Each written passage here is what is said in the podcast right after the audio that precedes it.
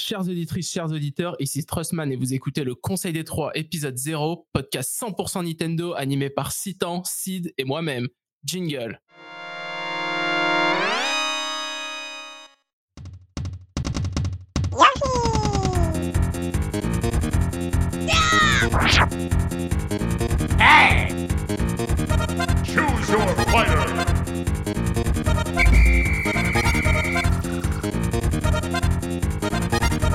Do a barrel roll! Wouldn't it be nice to be a goldfish? Wave race! Et salut à tous, j'espère que vous allez bien. Vous écoutez, comme dit précédemment, le Conseil des Trois, podcast 100% Nintendo. Et je suis accompagné de Citan. Salut Citan, comment ça va? Bah écoute, bonjour à tous, ça va bien, ça va même très bien. Euh, on enregistre ce podcast le tout premier de notre, notre euh, émission, on espère qu'il y en aura beaucoup d'autres ensuite. Et euh, je, vais passer la parole maintenant à Sid pour savoir comment il va. Salut Sid, ça va bien? Salut Citan, ça va très bien. Et puis, euh, bah, écoutez, heureux de retrouver, de vous retrouver tous les deux. Et puis de commencer ce podcast en compagnie de tous ceux qui nous écoutent. Euh, Trustman, Bah moi ça va super, super excité euh, de, bah, de finalement commencer ce, ce podcast, parce que au final c'est un projet dont on a un peu parlé, et puis pressé par le, par le Nintendo Direct, euh, bah on s'est lancé. Donc nous voilà, super contents. Et bah, j'espère que vous aussi vous êtes contents, chers auditeurs, qui nous écoutez, potentiels auditeurs, car pour l'instant on ne sait pas, étant donné que c'est l'épisode 0, épisode origine.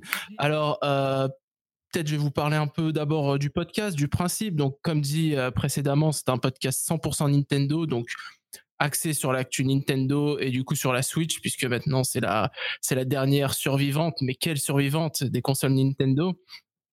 Euh, donc au cours de ce podcast, pour l'instant, le format n'est pas évidemment définitif vu que ce n'est qu'un pilote, mais on va aborder donc les news relatives à l'univers Nintendo. On va aussi se parer d'un petit interlude musical parce que pourquoi pas. Suivi ensuite d'un dossier. Alors le dossier, je vous ne l'annonce pas tout de suite, on garde ça pour l'annonce du sommaire. Et on fera ensuite un petit tour d'horizon, voir euh, ce que, euh, ce que chacun d'entre nous euh, a envie de dire sur la Switch, sur les jeux auxquels il joue, les jeux qu'il attend. Et puis, euh, et puis voilà. Mais peut-être qu'avant de commencer, il faudrait qu'on qu'on se présente. Donc, euh, je sais pas, Sid, tu veux, tu veux te présenter peut-être? Eh ben écoute, c'est parti. Euh, du coup, moi c'est Sid. Euh, Nintendo et moi, ça a commencé sur Game Boy Color avec Pokémon jaune. Je n'ai pas connu tout ce qui est Famicom et Super Famicom, mais euh, je connais quand même les jeux de nom. Et grâce aujourd'hui aux consoles virtuelles, l'abonnement Switch Online, je suis en train de rattraper un petit peu mon retard. Euh, sinon, euh, tout ce qui est euh, licence auquel j'apprécie euh, Pokémon, Animal Crossing, évidemment The Legend of Zelda, tout ce qui est Mario. Euh, en dehors de Nintendo, je suis relativement ouvert à tous les genres et euh, j'aime bien les jeux qui sortent un petit peu de l'ordinaire. Voilà pour moi. Citant, Eh ben moi, ça fait j'ai 35 ans déjà, pour donner mon âge. J'ai commencé à jouer sur console Nintendo sur la NES du voisin qui avait Bubble Bubble, donc à l'époque, et Super Mario Bros 3. On jouait, c'est là où j'ai commencé les consoles Nintendo. Moi, j'avais des consoles Sega, et oui. Donc en parallèle, euh, j'ai pu jouer quand même aux deux. Et oui, j'ai pu jouer en parallèle aux deux. Après, j'ai eu ma première console Nintendo à moi, ça a été la Nintendo 64 avec Mario 64, et depuis, bah, j'en ai pas lâché une seule, euh, voilà, et tout. Je- en termes de jeux Nintendo, j'aime à peu près tout ce qu'ils font euh, chez eux, même Animal Crossing, donc euh, j'aime vraiment à peu près toutes les jeux qu'ils présentent. Euh, attention à ce qu'on dit. Oui, tout à fait. Et, euh, je dois être le seul mec sur Terre qui veut un nouveau Race aussi, mais ça tout le monde le sait peut-être déjà en fait dans ceux qui écoutent. Donc, et puis après pour les autres consoles, j'ai eu à peu près de tout aussi, des PlayStation, euh, des Xbox, euh, et je suis assez ouvert dans tous les genres de jeux. Le seul genre que j'aime pas trop, c'est les simulations de voiture. Ça, j'ai jamais pu. Mais bon, voilà. Et toi, Trustman? Eh ben moi, euh, Trustman, 30 ans. Voilà, je viens d'avoir 30 ans, donc euh, je les encaisse là dans le bide. Mais bon, avec ma, petite Switch euh, chérie, ça, ça, ça, me permet de, de passer le cap. Euh, ouais, donc moi j'ai découvert l'univers Nintendo à l'âge de assez tôt en fait, à l'âge de presque 3-4 ans, lorsque mes grands frères euh, ont eu euh, pour, euh, pour un anniversaire ou je sais plus trop quoi une NES. Alors c'est marrant parce qu'à l'époque on a eu donc la NES avec Super Mario Bros 3 et le Tortue Ninja. Et on m'avait interdit de jouer à Mario Bros 3 en fait. Je, je sais pas pourquoi. Il m'avait interdit de jouer à Mario Bros 3 et donc c'est vraiment mes grands frères genre tu vois ils, plus âgé que moi, donc il pouvait me tabasser s'il fallait. Euh, donc j'étais condamné à jouer à Tortue Ninja et j'ai appris à aimer ce jeu et j'adore toujours ce jeu. Donc voilà, ma, lettre d'amour à, à, Tortue Ninja NES. Et euh, bah ensuite, j'ai pas trop eu de console Nintendo jusqu'à la Game Boy Color, mais j'ai euh, toujours, euh, bah, grâce aux amis, aux voisins, aux gens qui faisaient l'acquisition par exemple d'une console de merde, euh, style la Saturn ou euh, la. Non, je déconne. Euh, Doucement. on va se calmer. Non, mais bon, grâce aux voisins, aux amis qui prêtent un peu les consoles, j'ai pu jouer un peu la SNES, etc. Et ouais, depuis, depuis cette époque, j'ai toujours été vraiment très attiré par les jeux Nintendo. Donc mes licences vraiment phares, c'est évidemment Zelda, et bon, Mario aussi. Mais je dois avouer, petite confession, que Mario, j'aime beaucoup, mais c'est pas vraiment euh, le truc qui me, qui, me fascine. Non, enfin, si ça me fascine parce que, bon, niveau game design, etc., mais c'est pas non plus euh, ma licence de l'amour. Mais j'aime énormément quand même. Et puis, euh, et puis ouais, en vrai, tout l'univers Nintendo, moi, ça me botte. Et puis, et puis voilà, mais c'est pas pour autant que je suis fermé aux autres. J'ai eu des consoles Sony, je joue à d'autres jeux, etc. J'ai eu une grosse période PC, donc assez ouvert, mais mon cœur est dévoué à Nintendo. Donc voilà pour, euh, pour ma présentation. Donc, euh, bah, à, à, moins que vous ayez autre chose à ajouter, on va peut-être passer au sommaire de l'émission maintenant. Ah bah c'est parti.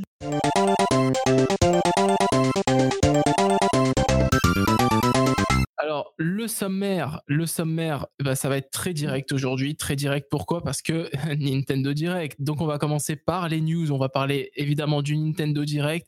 Et puis peut-être d'un petit truc qui est, qui est apparu euh, sur euh, l'internet assez récemment, quelque chose euh, qu'on a un peu de mal à définir. On va ensuite avoir un dossier, mais avant le dossier, un petit interlude musical qui nous a été concocté par Citan et dont il aura le loisir de vous présenter le thème après les news. le dossier sera en lien en fait directement avec avec le direct, pardon pour la répétition, et le thème sera les portages remaster remake trop pas assez. C'est la jungle, on va en débattre et euh, on va en finir en fait par ensuite un tour d'horizon. Donc comme je l'ai dit en introduction tout à l'heure, tour d'horizon où c'est un peu la tribune libre, chacun dit un peu ce qu'il veut sur sa Switch, sur les jeux Nintendo, ce qu'il voudrait voir revenir, ce dont il a envie euh, de voir disparaître aussi, pourquoi pas, euh, les jeux auxquels il a joué, etc., etc. Et puis ensuite, euh, il sera temps pour nous euh, de nous quitter pour ce premier épisode. Donc voilà pour le sommaire. Donc on va enchaîner avec les news. Donc la partie news, partie news, partie Nintendo Direct, Nintendo Direct qui a été diffusé dans la nuit de mercredi à jeudi à 23h59 minuit, c'est vous qui voyez, euh, mais peu importe car je suis sûr ou en tout cas j'espère que vous étiez devant votre écran d'ordinateur ou devant votre Switch pour suivre ça sur YouTube, Twitch, euh, ce que vous voulez.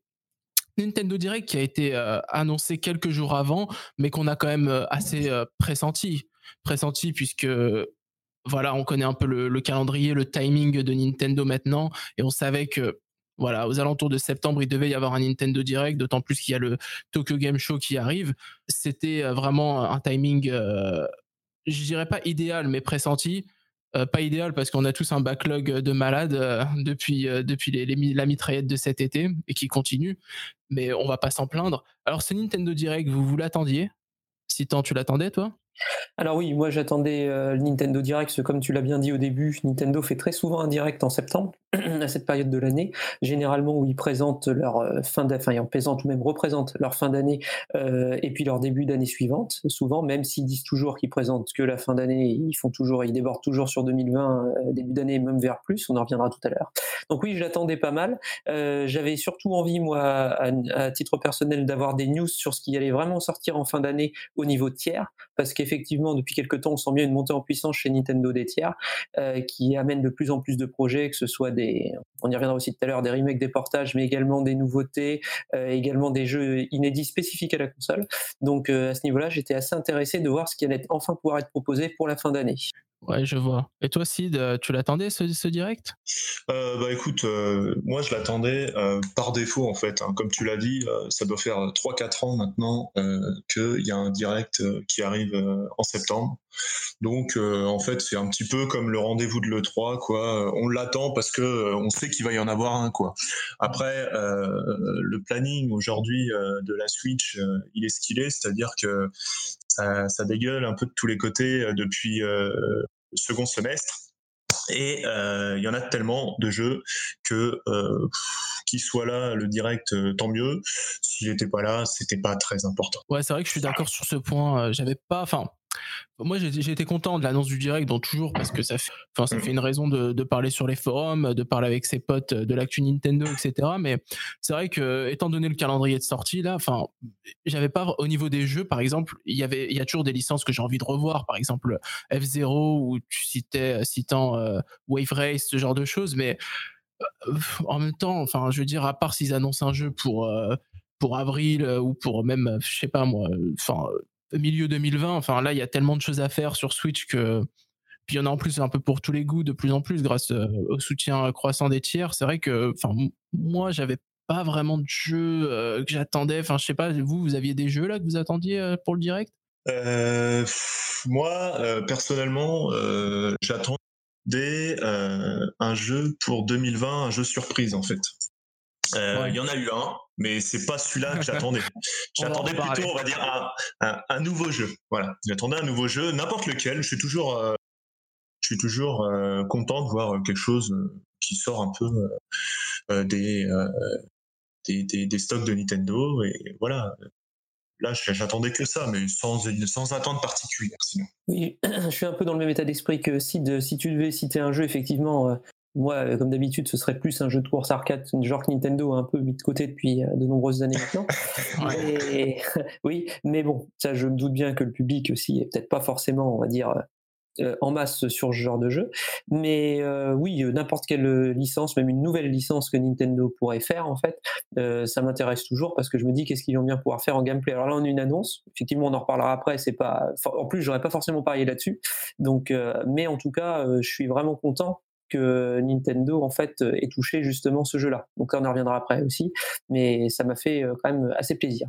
Ok, bah si vous le voulez bien, on va passer maintenant euh, au direct à proprement parler. On va un peu décortiquer. Donc le direct euh, qui s'est ouvert sur l'annonce surprise, mais malheureusement pas surprise, faute au leak sur internet euh, d'Overwatch Legendary Edition, donc qui est prévu pour le 15 octobre 2019. Donc Overwatch, c'est un jeu Blizzard qui est sorti à l'origine en 2016 sur PC, Xbox One, euh, PS4. Donc un enfin pour le pitcher rapidement, euh, jeu multijoueur plutôt orienté compétitif, euh, donc multijoueur online pardon, orienté compétitif, hero shooter donc euh, FPS avec des héros skills différents, tu composes une team, tu joues avec tes amis ou avec des gens sur internet que tu ne connais pas et le but c'est de, gagner des objectifs sur des maps. Donc il y a des protection de convoi où il y a des euh, prises de points, ce genre de choses. Donc bon, n'importe qui qui a joué à Team Fortress 2 euh, à une Ouais, époque. voilà, c'est ce que j'allais dire. Ouais. Ouais, Team. Fortress, euh, voilà.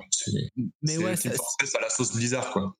Exactement. Et euh, moi, enfin, personnellement, c'est un jeu que j'aime beaucoup, mais euh, ouais, donc déjà, ça a leaké avec euh, ce, ce fameux accessoire pochette Switch à l'effigie d'Overwatch. Enfin, quand tu vois ça, il y a plus de doute que le jeu va sortir sur Switch. Mais mis à part ça, ouais, moi personnellement, ouais, c'est un, jeu qui me botte, mais bon, déjà, il y a le il y a le backlog, et puis il y a eu cette annonce que le jeu tournerait à 30 FPS sur Switch. Ça, c'est un peu dommage. Alors, je sais pas si vous, vous êtes quand même intéressé par le jeu. Je sais pas, toi, Sid. Euh, bah, moi, je- euh, Overwatch, euh, j'y ai déjà touché une bonne centaine d'heures sur PC. Ah ouais. Du coup, c'est un jeu que j'apprécie énormément. J'aime beaucoup l'univers, ce qu'a fait Blizzard un petit peu. et j'avais déjà touché à Team Fortress en plus avant, donc j'ai- j'aime bien ce genre. Maintenant, sur Switch, bon, comme tu as dit, euh, là, les 30 FPS, euh, pour, ceux qui ont joué à Overwatch, euh, ils savent que c'est un jeu qui part dans tous les sens, qui est très rapide, qui est dynamique.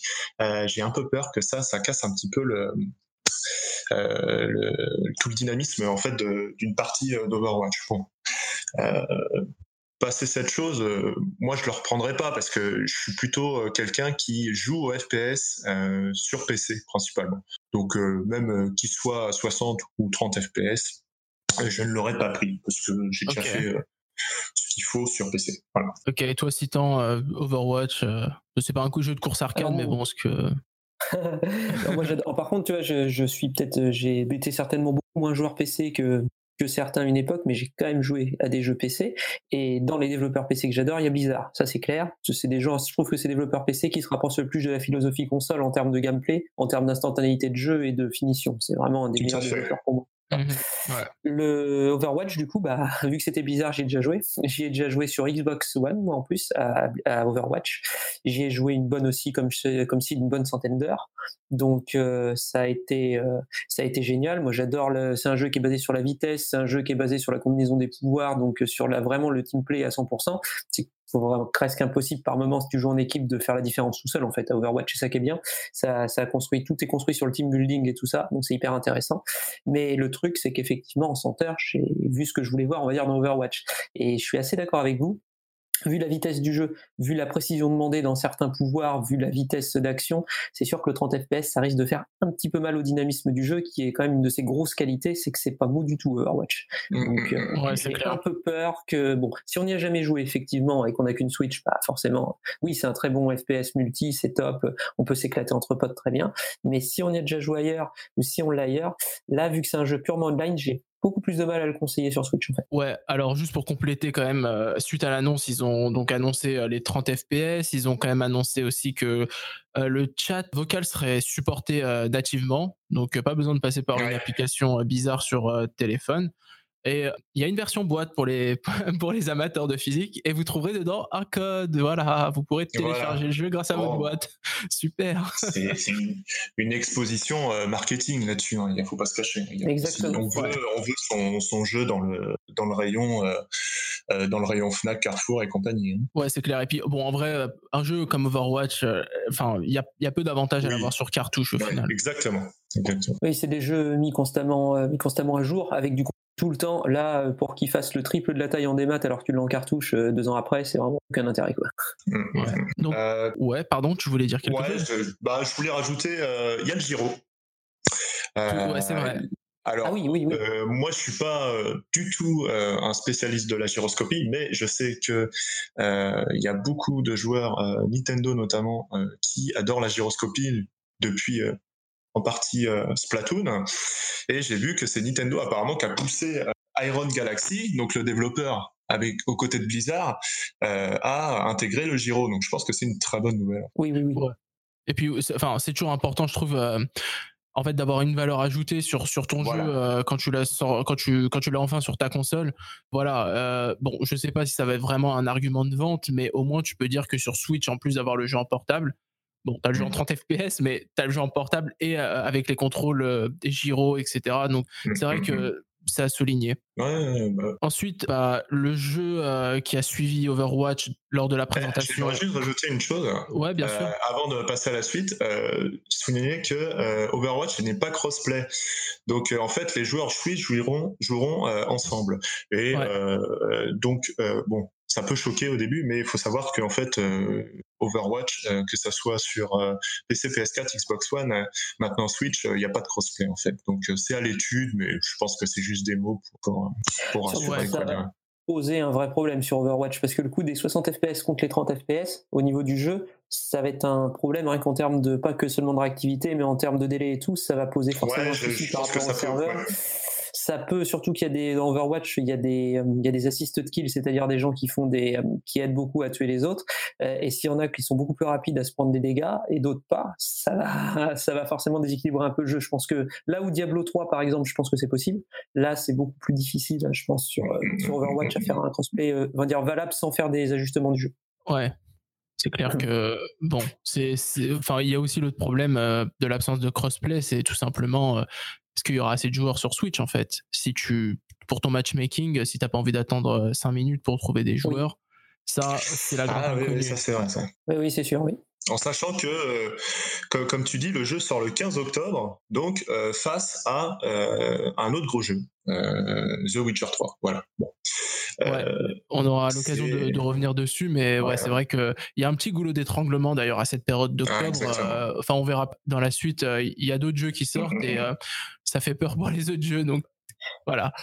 Jeu suivant maintenant, Luigi's Mansion 3, donc toujours prévu pour le 31 octobre 2019, Halloween. Donc voilà, si vous savez pas quoi faire pour Halloween, vous pourrez nettoyer un hôtel hanté à l'aide de Luigi et de son euh, aspirateur magique dont j'ai oublié le nom, honte à moi. L'ectoblast. Voilà. Donc ouais, il y a c'est un- Satan qui suit. toi, toi- t'as l'air chaud patate sur le jeu. Ah ben, euh, alors Luigi's Mansion, moi le premier, je l'ai découvert déjà pour prendre un petit historique de la licence pour expliquer pourquoi j'attends beaucoup le 3. Le 1, je l'ai découvert tardivement sur GameCube. Un ami me l'a prêté, euh, devait être, on devait être en 2004, tu vois, le jeu était sorti euh, à la sortie de la console. Je l'avais pas pris parce qu'à l'époque, euh, je lisais surtout les revues sur Internet et pas sur Internet, euh, non pas sur Internet, dans les magazines et qui disaient oui, ça dure 5 heures et tout, c'est un peu cher, 70 euros. Alors ça m'avait freiné, moi, beaucoup. D'autres jeux étaient passés par là et je pouvais pas tout acheter. Ensuite, bah, j'ai testé le jeu et là j'ai compris que c'était génial. Le concept d'interagir avec absolument tout dans le décor pour fouiller les fantômes, les animations géniales de Luigi, le fait que ce soit un, un jeu un petit peu ouvert à la, le premier un petit peu à la Metroidvania, si je peux m'exprimer ainsi, même si c'est pas du tout aussi poussé que ça, j'ai adoré. Donc après, j'ai longtemps, comme beaucoup de monde, attendu le 2. Et là, au 2, euh, je sais que beaucoup de monde n'aime pas la formule du 2 parce qu'il est construit sous base de missions euh, qui, qui durent à peu près entre 45 minutes et une heure et qui, sont, euh, qui peuvent paraître pour certains quelque chose qui brise dans l'aventure et dans l'exploration. Moi, j'ai trouvé que c'était génial et bien adapté au format portable pour faire des missions, des sessions courtes. Et c'était excellent, sans parler de la 3D relief. Donc là, le 3, de ce que j'en ai aperçu, ça a l'air euh, d'être un mix entre la formule du 2 et du 1, en fait, avec des objectifs précis par étage, en fait. C'est-à-dire, on peut voir les missions comme un étage, et ensuite avec l'exploration libre, apparemment, du premier, quoi. Ils ont fait vraiment un mix des deux. C'est visuellement fantastique de ce qu'on voit. C'est vraiment peut-être le plus beau jeu de la console. C'est bourré d'animations, de détails, d'interactions. Ça a l'air de se renouveler à chaque pièce au niveau des idées. Euh, Il y a un mode multijoueur dont je me souviens un certain testeur qui avait dit que c'était pas terrible sur le 2. Il a dû y jouer 5 minutes et mourir. Parce que quand j'avais joué à peu près 20 heures avec des amis, c'était génial. Donc euh, là, c'est vraiment, pour moi, c'est ma, en termes de jeu Nintendo, c'est probablement ma plus grosse attente de la fin d'année, euh, largement quand même. Ah, Et c'est là, c'est vrai. là- le mot est lâché. Le mot est lâché. Donc voilà, c'est voilà, j'attends à fond Luigi's Mansion 3. Je pense que ça risque d'être euh, mon jeu de l'année. Il a, il a bien pris le chemin dans ce que j'en ai aperçu. Alors j'essaye de pas trop en regarder, parce que Nintendo est passé en mode je vais tout vous montrer. Donc euh, j'ai arrêté de regarder. J'ai à peine vu dans le direct. J'ai juste vu le nouveau mode multijoueur. Tout ça, je m'en fiche un peu plus, on va dire. Donc euh, le nouveau mode multi-compétitif là. Donc euh, ça a l'air rigolo. Mais ouais, c'est vraiment vraiment de loin un jeu que je- j'attends beaucoup. J'adore cette licence quoi. Ouais, moi aussi je l'attends honnêtement parce que enfin, moi j'ai découvert Luigi's Mansion sur, sur GameCube, ça a, été mon, ça a été mon jeu Day One. Et j'avais pas de carte mémoire, donc euh, le jeu me paraissait super long. Et quand j'ai acheté une carte mémoire, je me suis rendu compte que c'était super court.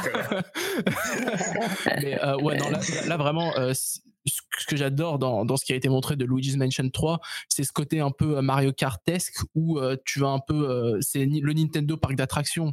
T'arrives et t'as as des univers différents à chaque étage et c'est. Enfin, c'est- n'importe quoi. En même temps, c'est c'est super fin, c'est super stylé. Enfin, tu vois, je vais pas spoiler pour les gens qui ont zappé cette phase du direct, mais enfin, vraiment, t'as l'impression d'aller à Disneyland à la sauce Nintendo. Donc forcément, c'est mieux.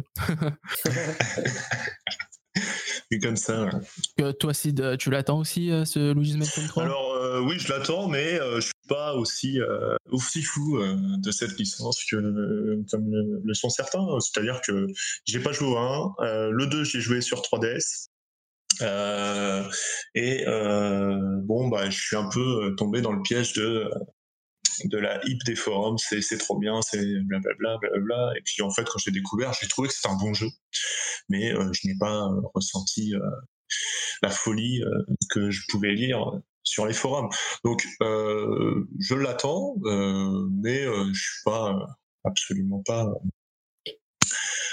comment dire à fond dans le concept quoi du, du jeu, même si je reconnais euh, ses qualités parce que je trouve que Luigi's Mansion, euh, je pense que c'est une série qui doit euh, continuer parce que c'est quelque chose qu'on ne trouve nulle part ailleurs en fait, tout simplement pour ça. Mhm, Et comme je disais dans ma présentation, j'aime bien les jeux exotiques. Donc autant je trouve que c'est un bon jeu qui me fait sans plus d'effet, mais au moins il a le mérite d'être original et de proposer quelque chose qu'on ne voit pas ailleurs. Donc ouais, c'est bienvenu et je l'attends. Pour Ouais, ajouter quelque chose sur Luigi's Mansion, ce qui est bien aussi, c'est que Nintendo continue, continue avec euh, Next Level Games son partenariat en fait, c'est-à-dire les développeurs, euh, si je dis pas de bêtises, qui sont canadiens, euh, qui avaient fait Ouais. auparavant Punch Out, Super Mario Striker, Luigi's Mansion 2 et euh, le mal aimé que moi j'aime bien, mais je suis le seul au monde, Metroid Prime Fédération Force. Je pourrais faire un podcast entier dessus pour expliquer pourquoi les gens étaient atrophiés du cerveau à ce moment-là. Mais, Metroid, euh, du coup, ouais, c'est ça, ouais. Et du coup, euh, et du coup, euh, c'est bien parce que cette équipe, on voit qu'elle est montée en puissance en termes d'ambition de jeu au fur et à mesure de son développement. On est quand même passé au départ de Super Mario Striker, qui est une licence de jeu de foot que j'aime beaucoup, mais ça reste quand même un jeu de foot d'arcade assez simple à faire. Ils sont passés quand même sur Luigi's Mansion, euh, qui est vraiment leur licence la plus ambitieuse. Ils ont touché à des licences mythiques comme Punch Out après ou Metroid. On sent bien que, et puis eux, ils sont, on va dire, je vais faire une petite comparaison peut-être un peu presque trollesque, mais comparé à Retro Studio, il y a plus de jeux qui sont sortis récemment, quoi. Donc, euh, Ah là là là là là là.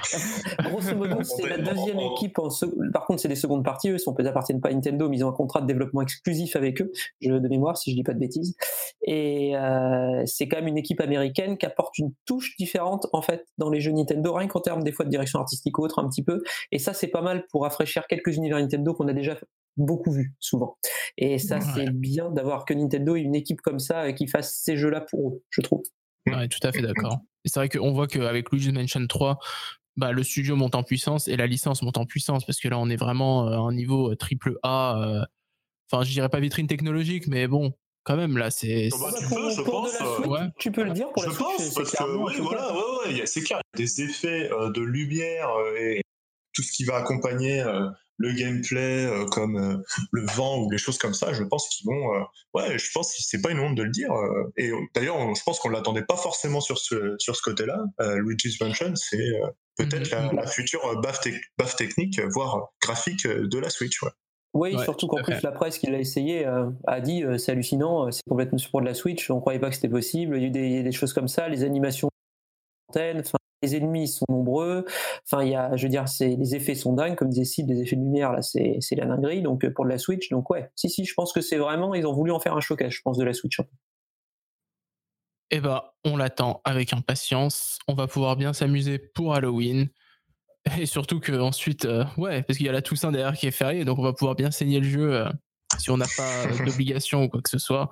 Enfin bon, on va passer euh, au jeu suivant qui a été le petit biscuit annoncé pour les abonnés online, Super Kirby Clash. D'ailleurs, enfin, j'aime pas vérifier si c'était réservé aux abonnés online. Non, non, non, non, non, non, pas du tout. Donc c'est vraiment le biscuit biscuit. Ouais, ouais, c'est euh, donc euh, bon euh, Super Kirby Clash hein, euh, qui euh, est sorti euh, juste après la présentation.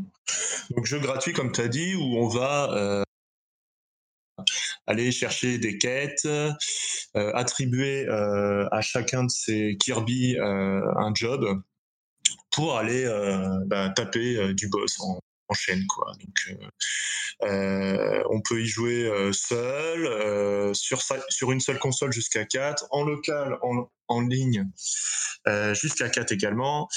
Euh, bon, euh, c'est un peu une redite d'un jeu euh, qui était sorti sur 3DS euh, de mémoire. Oui, c'est Donc, même. j'ai oublié le nom. oui. Team Kirby Clash sur 3DS.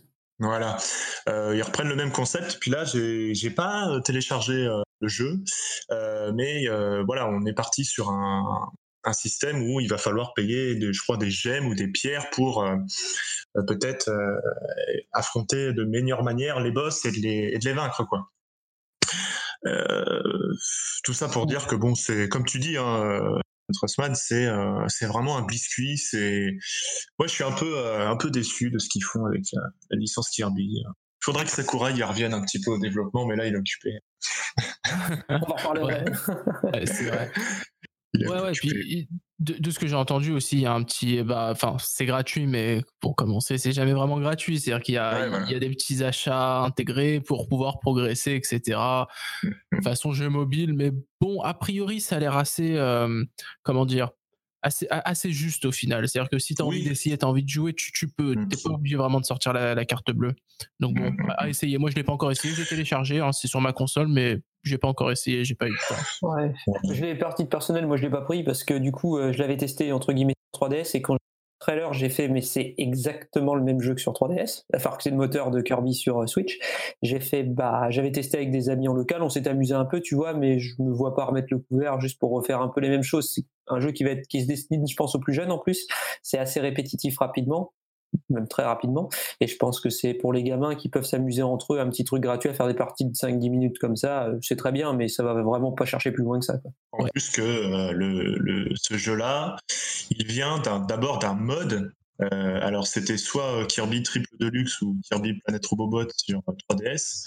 C'était déjà un mode euh, boss rush comme ça où on était quatre Kirby, on avait ses jobs, etc. Après ça a été décliné en version gratuite sur 3DS. Allez, ça revient sur Switch. Bon, c'est euh, on prend, mais voilà, euh, next quoi.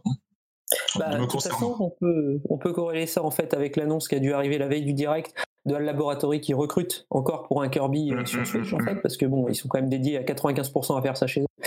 Euh, du coup, euh, du coup, ils ont, ils ont juste fait por- porter eux-mêmes ou fait porter en fait ça en attendant pour nous dire de toute façon vous n'aurez pas de Kirby avant quelques mois, euh, voire un an, euh, vous avez ça en attendant, puis voilà quoi. Si vous aimez Kirby, c'est le truc de l'année quoi. Hum, hum, hum. Et le jeu suivant, c'était donc Trials of Mana. Trials of Mana, qui, je le rappelle, est prévu pour le 24 avril 2020. Trials of Mana de Square Enix, qui appartient à la série des action RPG des Mana. Alors, Trials of Mana, en fait, est déjà sorti en Occident très récemment et pour la première fois est traduit euh, dans la compilation Collection of Mana et il nous revient dans une version euh, remakée. Alors, c'est un jeu que j'attends quand même pas mal parce que d'une part, euh, je suis assez intéressé par le jeu et d'autre part, je trouve que au niveau de la direction artistique, c'est très joli, les graphismes sont, sont, plutôt plaisants et je suis curieux de voir euh, ce que ça va donner euh, pas en main. Et puis, c'est c'est vraiment.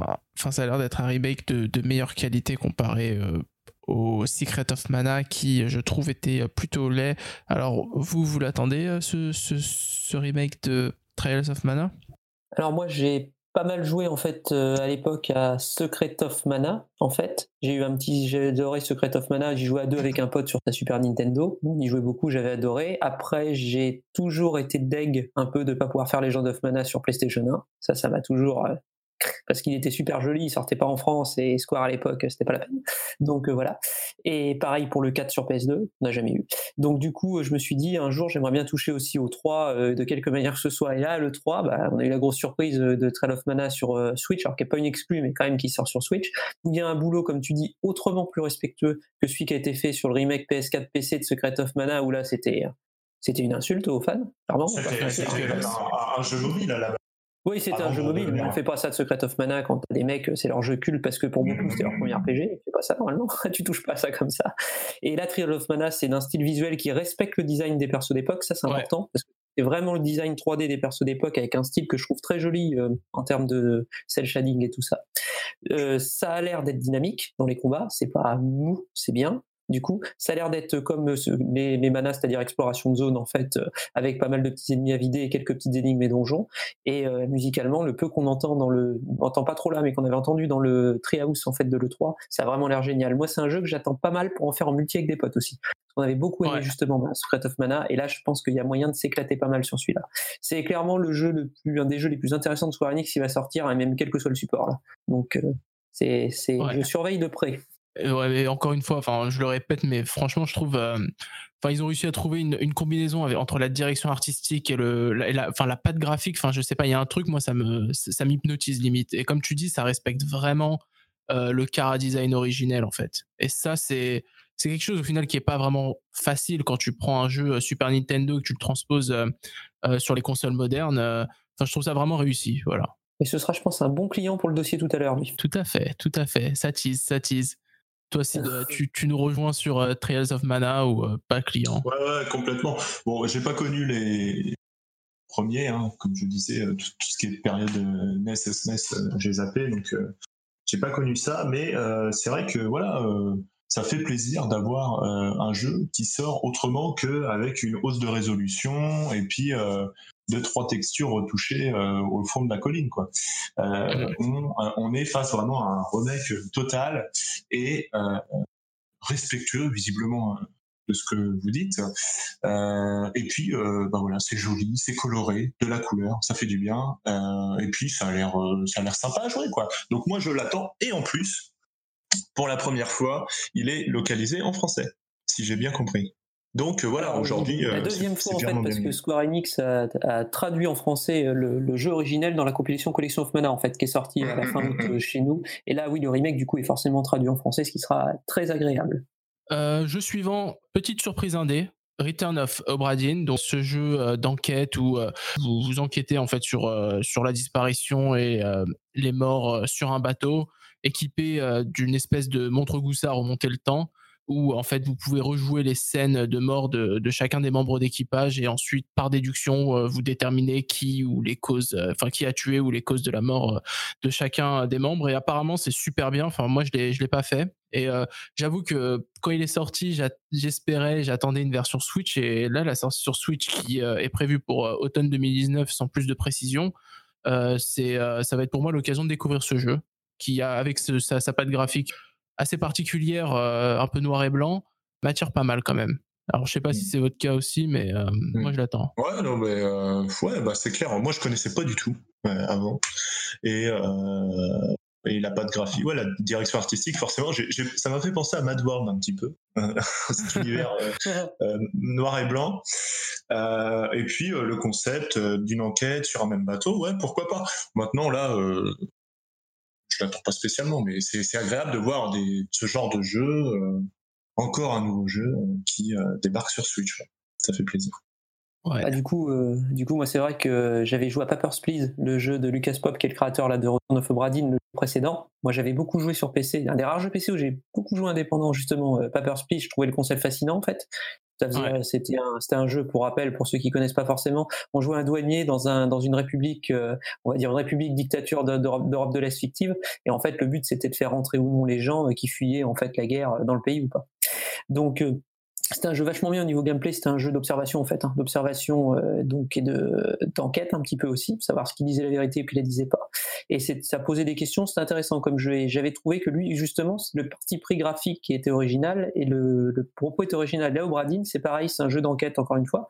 Mais par contre, le, le- comme disait euh, Sid, c'est assez rare d'avoir un, un rendu comme ça dans les jeux et c'est vachement intéressant à ce niveau-là. Et au le concept de pouvoir faire des enquêtes, j'ai compris, il remonte le temps en plus par moment avec sa montre pour voir ce qui s'est passé ça a l'air sympathique en fait à ce niveau-là de, de reconstituer le puzzle, on va dire. Et alors c'est un jeu Ouais. à rejouabilité zéro, je pense, ça c'est sûr. Mais par contre, c'est à, à mon avis c'est à faire une fois parce que je pense que ça doit être assez marquant, effectivement. Je l'attends pas forcément en me disant euh, je vais l'acheter à tout prix, mais euh, je pense que je le ferai un jour, ça c'est clair. Bah, jeu suivant, du coup, le jeu dont on savait pas vraiment ce qu'il était devenu, euh, Town, qui maintenant s'appelle Little Town Heroes, qui est prévu pour le 16 octobre 2019, donc dans le mouchoir de poche avec euh, The Witcher 3 et Overwatch. J'espère que ça va pas trop lui poser de problème. Et de ce qu'on en a vu, ça pourrait lui poser de problème. Alors, je sais pas, Oui. Sid, toi, qu'est-ce que t'en penses de, de ce petit jeu? Hum, Alors, pour remettre les choses au clair, c'est un jeu de Game Freak, donc les développeurs de, de Pokémon. Et c'est pas la première fois qu'ils s'essayent euh, avec euh, des jeux euh, autres que Pokémon. Il faut le savoir. Il y a eu Harmony Night sur, sur 3DS, un jeu musical de rythme. Il y a eu un jeu avec Sega, il me semble, où on dirigeait un éléphant. Et j'ai oublié le nom. Euh, et euh, là, il retente l'aventure euh, côté Nintendo, Little Town Hero, où on va incarner Axe, un garçon qui va devoir se battre à coups d'idées. pour repousser les monstres qui envahissent son village. Alors, le concept a l'air plutôt original.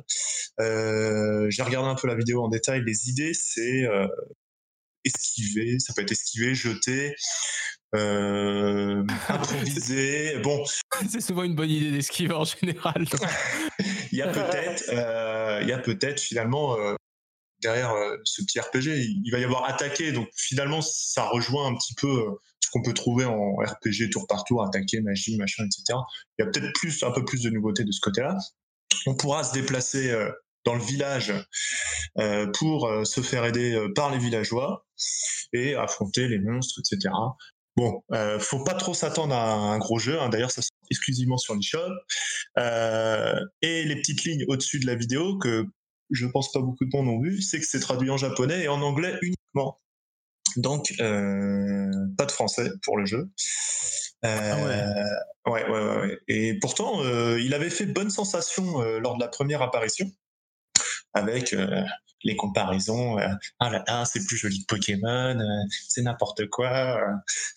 euh, que fait Game Freak là là, les feignants, blablabla. Bla, Et puis en fait, hein, avec maintenant le jeu il va sortir, on est dans un espace clos, c'est tout est au tour par tour, il n'y a pas de, on se balade pas librement hein, quand on se dit euh, se déplacer dans le village, c'est euh, d'aller d'une case à une autre en fait, hein, qu'on voit dans la vidéo.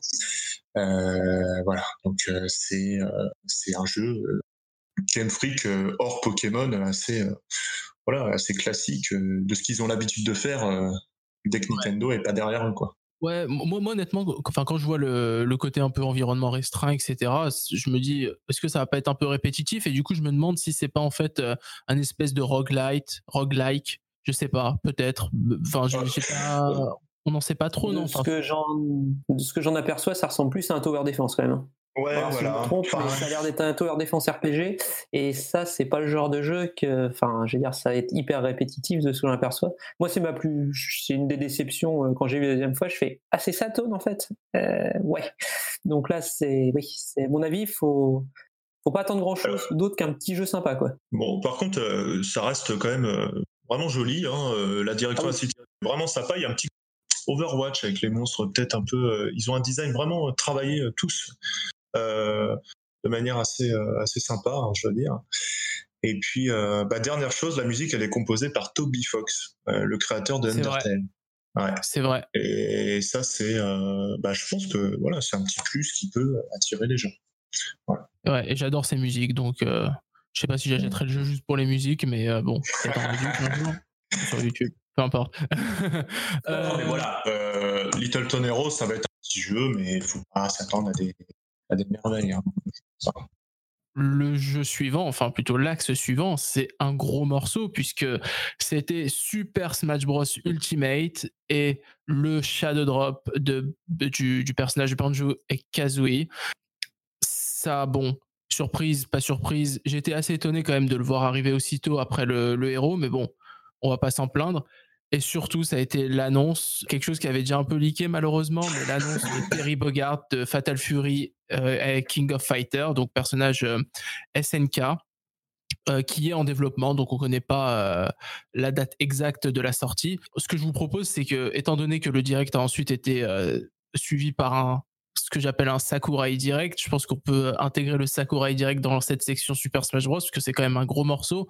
Donc présentation de Banjo et Kazooie, euh, annonce de Terry, annonce de la version 5.0 avec euh, son lot de nouveautés. Donc propose qu'on fasse peut-être un petit tour de table en commençant par citant pour dire vos re- votre ressenti et euh, ce que ce que vous avez noté de cette présentation. Alors, bah, moi, j'adore hein, quand Sakurai, généralement, il fait ses présentations. C'est toujours sur le ton un petit peu de l'humour. Bon, là, presque du troll quand même. hein, sur le Xbox, il est un peu fort, je trouve, mais, euh, mais c'était rigolo quand même. Il, les rires quand il dit de jouer à Banjo sur Xbox, euh, il y en a qui ont trouvé que c'était de la pub. Moi, j'ai trouvé que c'était à la limite du. euh, il se foutait de la gueule des gens, mais bon, euh, c'était c'était quand même rigolo. C'est complet comme présentation, comme d'habitude. Il a bien détaillé Banjo, il a montré le respect qui, comme il fait à chaque personnage en fait de la licence, au niveau des animations, du décor, des thèmes, des musiques, du gameplay. Le, le Banjo a un gameplay aussi bien à lui, encore une fois, comme chaque personnage le fait que le décor aussi soit un décor unique dans Smash avec sa rotation à 360 degrés qui modifie les conditions de combat et qui modifie le placement des objets et des personnages, ce qui est pas rien parce qu'en fait il faut s'adapter en permanence. Donc ça c'est très bien. Ouais. Moi j'ai euh, donc bah oui le côté qui est dommage qui avait leaké à cause de Nintendo lui-même. Euh, justement là pour le coup là c'est pas c'est Nintendo qui sait pas faire un copier-coller sur son site internet euh, sur sur sur Terry Bogard de King of Fighter en fait ça c'est de Fatal Fury surtout. Donc a l'air le très peu qu'on l'aperçoit dans le direct d'ailleurs ce qui le montre je crois c'est deux attaques son Buster Wolf et son euh, et son et son attaque de flamme. Ça a vraiment l'air hyper respectueux de l'essai de King of Fighter de ce qu'est King of Fighter à la base quoi. Donc ça a Ouais. vraiment l'air super, vraiment super cool quoi. Et effectivement, moi je pensais qu'on allait s'arrêter. euh, Je m'étais dans la dit dans la tête, il ferait que cinq personnages et il passera à autre chose. Et euh, justement, donc et puis non, bah. Sakura il sait pas s'arrêter comme d'habitude quoi quand il est lancé quoi. Et bah là encore certainement, probablement, on n'a pas le nombre, hein, je crois, mais probablement encore on peut se dire cinq personnages qui vont venir. Alors là, la question qui se pose maintenant, moi qui m'intéresse beaucoup, c'est est-ce qu'ils vont continuer les partenariats avec des entreprises extérieures? Est-ce que Nintendo va se servir de, pour promouvoir ses jeux à venir, que ce soit un Pokémon, un Fire Emblem, euh, n'importe quoi pour ajouter des persos Nintendo dans Smash Ça, c'est le, sur le second, le second, tout est ouvert. Je pense que le premier, vu l'orientation qu'il prend, on peut se dire c'est que des partenaires de boîte. Donc le dernier personnage sera certainement un personnage pas Nintendo encore du Ouais. premier euh, Fighter Pass. Quoi. Bah, moi, je suis hyper client de, de Smash, je suis hyper client de ça. Quoi. La mise à jour a l'air vachement bien, mais euh, Sid en parlera encore mieux que moi. Je pense qu'il y a quelque chose qu'il attendait beaucoup, qui est finalement arrivé dedans, quand même.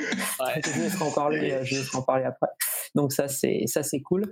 Et je vois en tout cas qu'en termes de suivi, en termes de, en termes de comment dire, de contenu et tout, euh, comme euh, Sakurai lui-même, il pourra plus jamais refaire ça. Quoi. C'est presque impossible. On va finir à combien? À 82, 83 personnages et 115 ou 120 stages? Donc ça devient presque idiot. Quoi. Enfin, donc c'est c'est fou, ouais.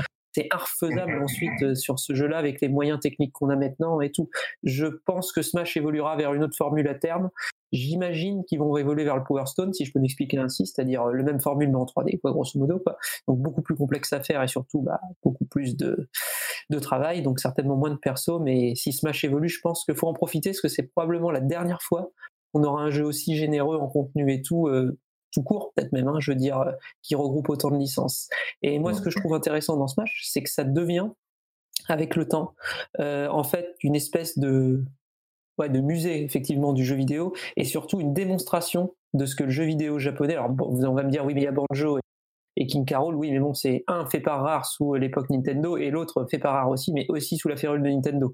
Mais du coup, c'est vraiment un showcase, en fait, de ce que peut faire le jeu vidéo, déjà japonais. C'est une pub gigantesque sur les univers du jeu vidéo. Enfin, c'est, c'est devenu presque un placement produit, je pense, pour les marques aussi. Parce qu'on le voit bien, hein, chaque fois que, dans le direct, on voit à chaque Tout fois qu'il annonce un truc, même dans les costumes mis, il y a Cross, la licence machin, avec la musique de la licence derrière. C'est une exposition. Smash est devenu un, un genre de jeu sandwich pour les autres licences, je sais pas si on peut l'expliquer comme ça, mais qui est hyper respectueux justement des licences d'origine, plus souvent que les développeurs, ce qu'ils sont en train de faire actuellement, n'est-ce pas Konami? Euh, Du coup, euh, c'est c'est comme ça. Mais du coup, c'est vrai que c'est... Moi, je trouve que ça prend une direction que j'aime beaucoup, beaucoup avec Smash, en fait. Moi, j'adore... euh, ça me dérange pas du tout de repayer 25 balles pour 5 persos quand je vois la richesse du truc à chaque fois. quoi. Voilà. Ouais, c'est clair. Et puis euh, quand tu vois aussi, enfin tu parlais de, de, de la promo que ça fait pour les autres marques, euh, il y a des gens qui ont noté sur Twitter après la- les annonces de Sakurai, euh, il y a eu un trend Xbox carrément, juste parce que Sakurai Oui, a dit voilà, vous voulez jouer à Banjo, euh, jouez-y sur Xbox. Enfin c'est c'est incroyable. Enfin, non mais Non, mais tu vois, La portée, la ouais, Ouais, la portée. Je pense que l'influence de Sakurai, en fait, maintenant est peut-être le développeur Nintendo le plus influent à l'heure actuelle, en fait, à cause du jeu Ouais. et le fait qu'au Japon, Smash ultra cartonne dans des proportions. Bah, il a décagné Splatoon dans même pas un an, donc euh, c'est quand même là l'exploit, quoi.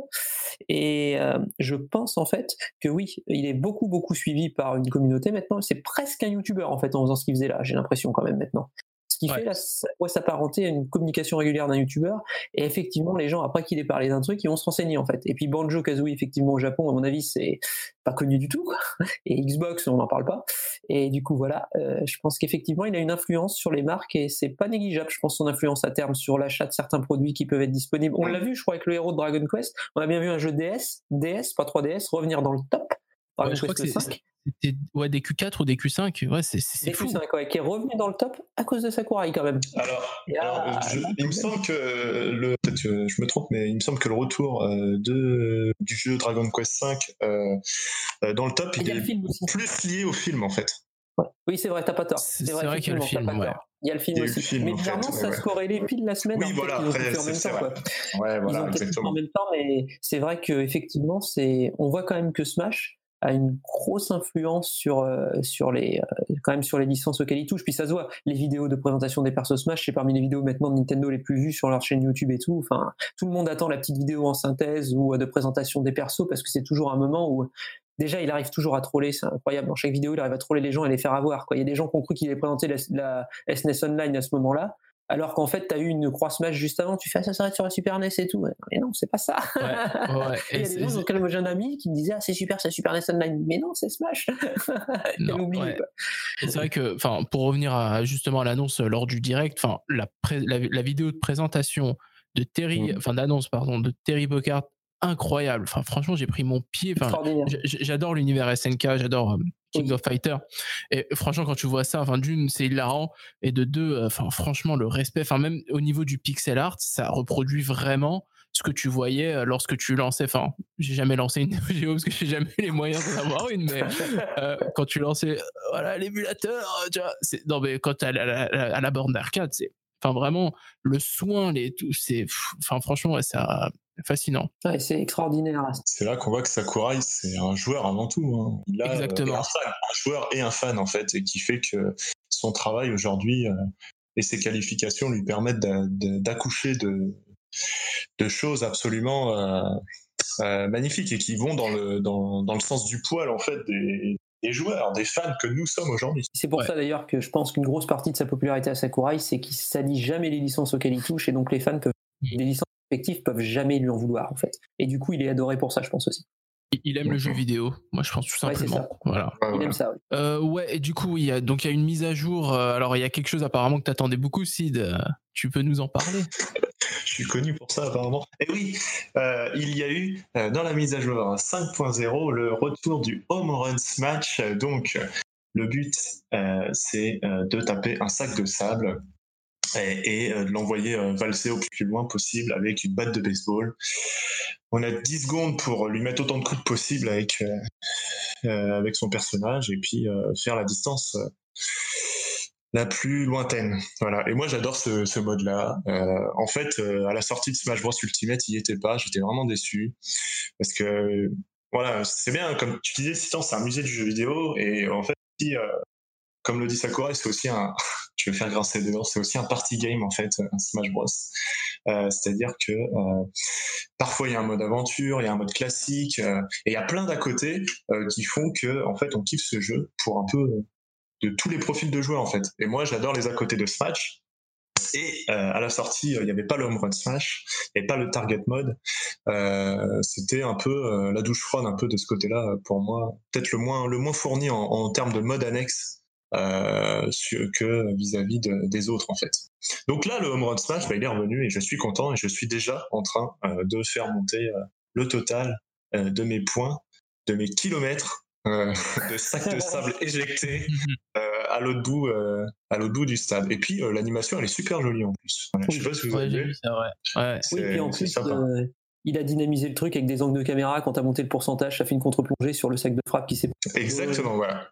C'est ah, hyper marrant. Donc moi, euh, voilà, j'étais plutôt content. Et puis, euh, puis un autre point, c'est, euh, je suis vraiment surpris de la sortie en fait euh, relativement euh, proche de Terry en fait. Ouais, parce que c'est Euh, c'est novembre 2019, c'est ça? Ouais, ouais, moi je m'attendais. euh, quand je voyais au début, c'était euh, Banjo Kazooie automne. euh, euh, je m'attendais à un, à un quatrième personnage, euh, un quatrième personnage au mois de janvier, février, et puis euh, le reste, euh, le dernier au mois d'avril, etc. Là, en fait, ils enchaînent. Voilà, on va être servi pour tout au long de On la peut, corréler, on peut corréler ça, je pense, au fait qu'il y ait le deuxième Fighter Pass qui suive en fait derrière. Du coup, je pense qu'il doit avoir un planning de précis maintenant et il faut que ça Mhm. enchaîne pour que le deuxième arrive et que ça traîne non plus pas trop trop, je pense, derrière. Donc euh, là, on va en avoir vraiment régulièrement. Par contre, je sens déjà monter les embruns salés de ceux qu'on en marre de voir des présentations Smash dans les directs. C'est pas fini apparemment quand même. Ouais, après, euh, voilà, euh, pour rebondir là-dessus, ils ont été intelligents. C'est-à-dire que maintenant, ils te font un petit, euh, un petit briefing de, allez, euh, une minute maximum. Et puis après, ils te Oui, disent, rendez-vous à la fin du direct pour. Bah, moi, je pense que Nintendo, il a raison de faire ça. C'est vrai que là, on voyait, euh, à la fin du direct, moi, je l'ai regardé euh, très en diagonale. Hein, voir euh, Sakurai qui joue avec deux manettes, bon, ça, ça, ça, ça plaît à certains. Mais bon, moi, je suis pas, je suis pas client de ce vidéo. Donc, si ça si euh, ça durait dans un direct en entier comme Oui. on l'a eu en E3 euh, 2018 euh, qui a fait beaucoup de qui a fait beaucoup écrire hein, ce côté euh, patch note direct comme ils l'appellent certains Ouais. Euh, voilà c'est pas plus mal ils, ils gèrent vraiment bien leur com en fait c'est Sakurai maintenant qui gère la com de Smash. Et, euh, Mm, mm, mm. dire que Ouais, non, ils lui ont donné les clés, ils ont dit fais-toi plaisir, tu, tu parles, Voilà, tu as une exactement. caméra, t'as as des rires, et voilà, tu, tu fais ce que tu veux. c'est ça. C'est ça. c'est vrai c'est vrai c'est quand même le seul développeur au monde qui fait une présentation qui est capable de dire je mets les manettes à gauche et à droite plutôt qu'en haut bas, sinon on appuie sur les gâchettes. Quoi. Mais t'es fou de faire ça? Oui. Pourquoi tu dis des choses comme ça C'est ça que j'adore. Enfin, euh, voilà, confession, moi j'adore ces présentations. Euh, moi, le 3 2018, euh, je comprends que ça ait fait, euh, c'est crispé des gens parce que c'est vrai que tu regardes un Nintendo Direct, soit pour taper un patch note de ce match, mais enfin, c'est quelque chose que, que j'adore. C'est vraiment chaque Ouais, moment, tu vois, chaque petit truc. Tu vois, c'est c'est c'est du sucre pour moi et, euh, et vraiment c'est c'est super bien que Nintendo ait évolué un peu sur sa manière de communiquer au niveau des directs parce que bah là ils ont vraiment enchaîné les jeux euh, Smash Bros. Voilà, on a des choses à vous dire. Hop, on vous lâche euh, la petite annonce, le petit teaser qui va bien. Et puis, si vous voulez plus d'informations, à la fin du direct, euh, vous aurez une autre vidéo et hop. Et au final, quand tu additionnes les deux, t'as un direct qui fait environ 40 minutes plus une présentation de Sakurai qui fait 20-25 minutes. T'es à- T'as presque une heure de, de contenu euh, Nintendo. Si t'es vraiment, tu vois, un fanatique du truc, bah c'est que du bonheur au final. Oui, voilà, c'est ça. C'est que tout le monde est content comme ça. Parce qu'effectivement, en 2018, moi j'ai compris que le côté, je vais vous détailler les 71 personnages, en effet pleurer beaucoup. Moi, j'ai, comme toi, j'adore, mais je comprends par contre que derrière, si on aime que moyennement Smash, bah en fait non, quoi. ça d'accord, Mhm. c'est un peu long, quoi. Ça, je le pige, mais à 100%. Donc là, c'est le meilleur des deux mondes. Les 25 minutes sur Banjo après, bah si vous voulez regarder si vous avez envie, sinon, euh, mise à jour de Smash, on n'en parle plus, quoi. Tout à fait. ouais. Bah, on va passer au jeu suivant si vous, si vous le voulez bien. Jeu suivant, donc euh, The Legend of Zelda Link's Awakening. Bon, on en avait déjà vu pas mal, euh, le 3, Treehouse, etc. C'est toujours prévu pour le 20 septembre 2019. Et au final, on n'en a pas vu énormément plus. Enfin, je sais pas vous si vous avez repéré des petits détails, des choses que. Bon, euh, moi, j'évite de regarder trop non plus, même si euh, bah, ça remonte à loin le jeu, donc euh, je m'en souviens plus trop. Et puis, euh, bon, voilà, c'est la vidéo euh, promotionnelle à euh, Ouais. euh, quoi, euh, deux semaines de la sortie. Voilà, ça s'arrête là. Je pense qu'ils Ouais, ont pas pareil, cherché. j'ai, ouais, fait pareil Ouais. que Sid, j'ai pas, quasiment pas regardé exprès. donc Voilà. Bah, moi, moi, moi, j'avoue être un peu déçu dans le sens où, euh, en fait, depuis le début, je m'attendais à ce qu'ils qu'ils ajoutent vraiment euh, un gros morceau au jeu euh, par rapport au jeu d'origine. Mm. Et bah, bon, il y a, y a- y a l'histoire des donjons que tu peux, que tu peux faire toi-même. Ouais. Mais vraiment, j'attendais un petit truc en plus et je pensais qu'ils allaient drop, je sais pas moi, tu vois, un Force Word, un mode online, quelque chose, quoi. Mais malheureusement, non. Donc bon, c- ça gâche pas le jeu, mais, euh, mais voilà, une toute petite déception par rapport à ça. Euh, ouais, bon, après, voilà, on- ça reste, euh, je pense, euh, le... c'est moins. C'est un, un remake de moins grande envergure que pourrait avoir, euh, je pense, un, un épisode salon ou tout ça. quoi. Donc peut-être. que- Après, oui, je pense que ce que tu veux dire surtout, c'est que il est beaucoup critiqué pour sa durée de vie. Donc, euh, Ouais, mais- bon, je sais pas, je me rappelle plus du tout. C'est un moi. peu un faux problème la durée de vie. c'est que Ouais, si c'est tu as tapé le jeu 25 fois dans les 25 dernières années, effectivement, tu finis en 4. Ça, je suis d'accord, totalement d'accord avec ça. Sauf que moi, si je le refais, je sais que j'en ai pour entre 12 et 15 heures quoi, de, de, de ce jeu-là. Les durées des Zelda 2D sont standards, en fait, quel que soit l'épisode Ouais. là-dessus. Autant les Tout 3D, à c'est la fête entre Breath of the Wild qui est hyper long et Wind Waker qui est hyper court. Mais du coup, euh, voilà. Mais non, là, franchement, pour moi, c'est un faux problème. Si t'es passionné du jeu et que t'es fan, n'importe quel remake de n'importe quel jeu, tu vas le rincer, en fait, en pas longtemps. Genre Shadow of the Colossus, par exemple. Et euh, là, non. Moi, ça, ça fait un petit peu un faux débat, la durée de vie de celui-là. Alors oui, on Ouais, non, je suis d'accord. Plus de contenu, ça je suis d'accord avec un peu Trossman là-dessus. Oui, moi j'aurais bien aimé euh, une nouvelle île, enfin une nouvelle île, une nouvelle partie d'île qu'on n'a pas vue, euh, quelques donjons supplémentaires, les donjons de la version Game Boy Color pour ceux qui l'ont pas fait, ça va être rapide quand même. Donc euh, voilà. Oui, c'est. Alors par contre, oui, c'est méga choupi. La musique a l'air, les remixes ont l'air extraordinaires, à des qualités. Ouais. Ça respecte à mort le matériau originel de. Ça fait vraiment petite scène de rêve et tout. Enfin là-dessus, c'est c'est respectueux. Ça, je suis d'accord. Mais je peux comprendre qu'on me dise, euh, oui, j'aurais bien aimé un peu plus. euh, Oui, d'accord. Mais la durée de vie en elle-même, c'est- je pense que c'est un faux problème. Ouais, non, je suis d'accord. En tout cas, moi, je me le réserve. Je vais pas le prendre day one, mais je me le réserve pour, euh, pour la petite dépression d'hiver, là, tu vois, le janvier-février. euh, faire, là, tu vois, chocolat chaud sous la couette. Ça va être, ça, ça va être super. Pourquoi pas?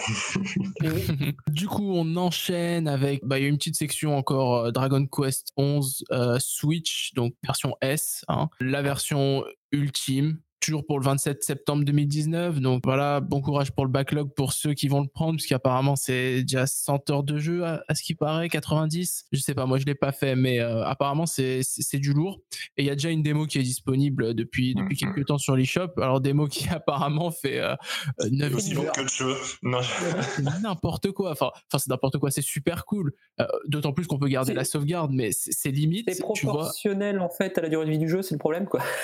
Ouais, ils t'ont mis 50% du jeu en démo. Ouais, c'est ça, quoi. Le truc, Bah, la, la démo, c'est le début du jeu. Voilà, c'est Voilà. clair et net. Voilà, c'est c'est un bon gros début. le truc qui fait marrer avec cette démo, c'est que euh, en fait, c'est un peu comme si, euh, euh, tu sais, dans ton magazine PlayStation de l'époque, on te filait le CD 1 de Final Fantasy VII. On dit voilà, fais-toi plaisir en attendant que le jeu sorte. Tu vois, c'est c'est ce niveau de. enfin bon, on va pas s'en plaindre. hein, c'est super Ouais. cool. euh, et Ah bah non, non.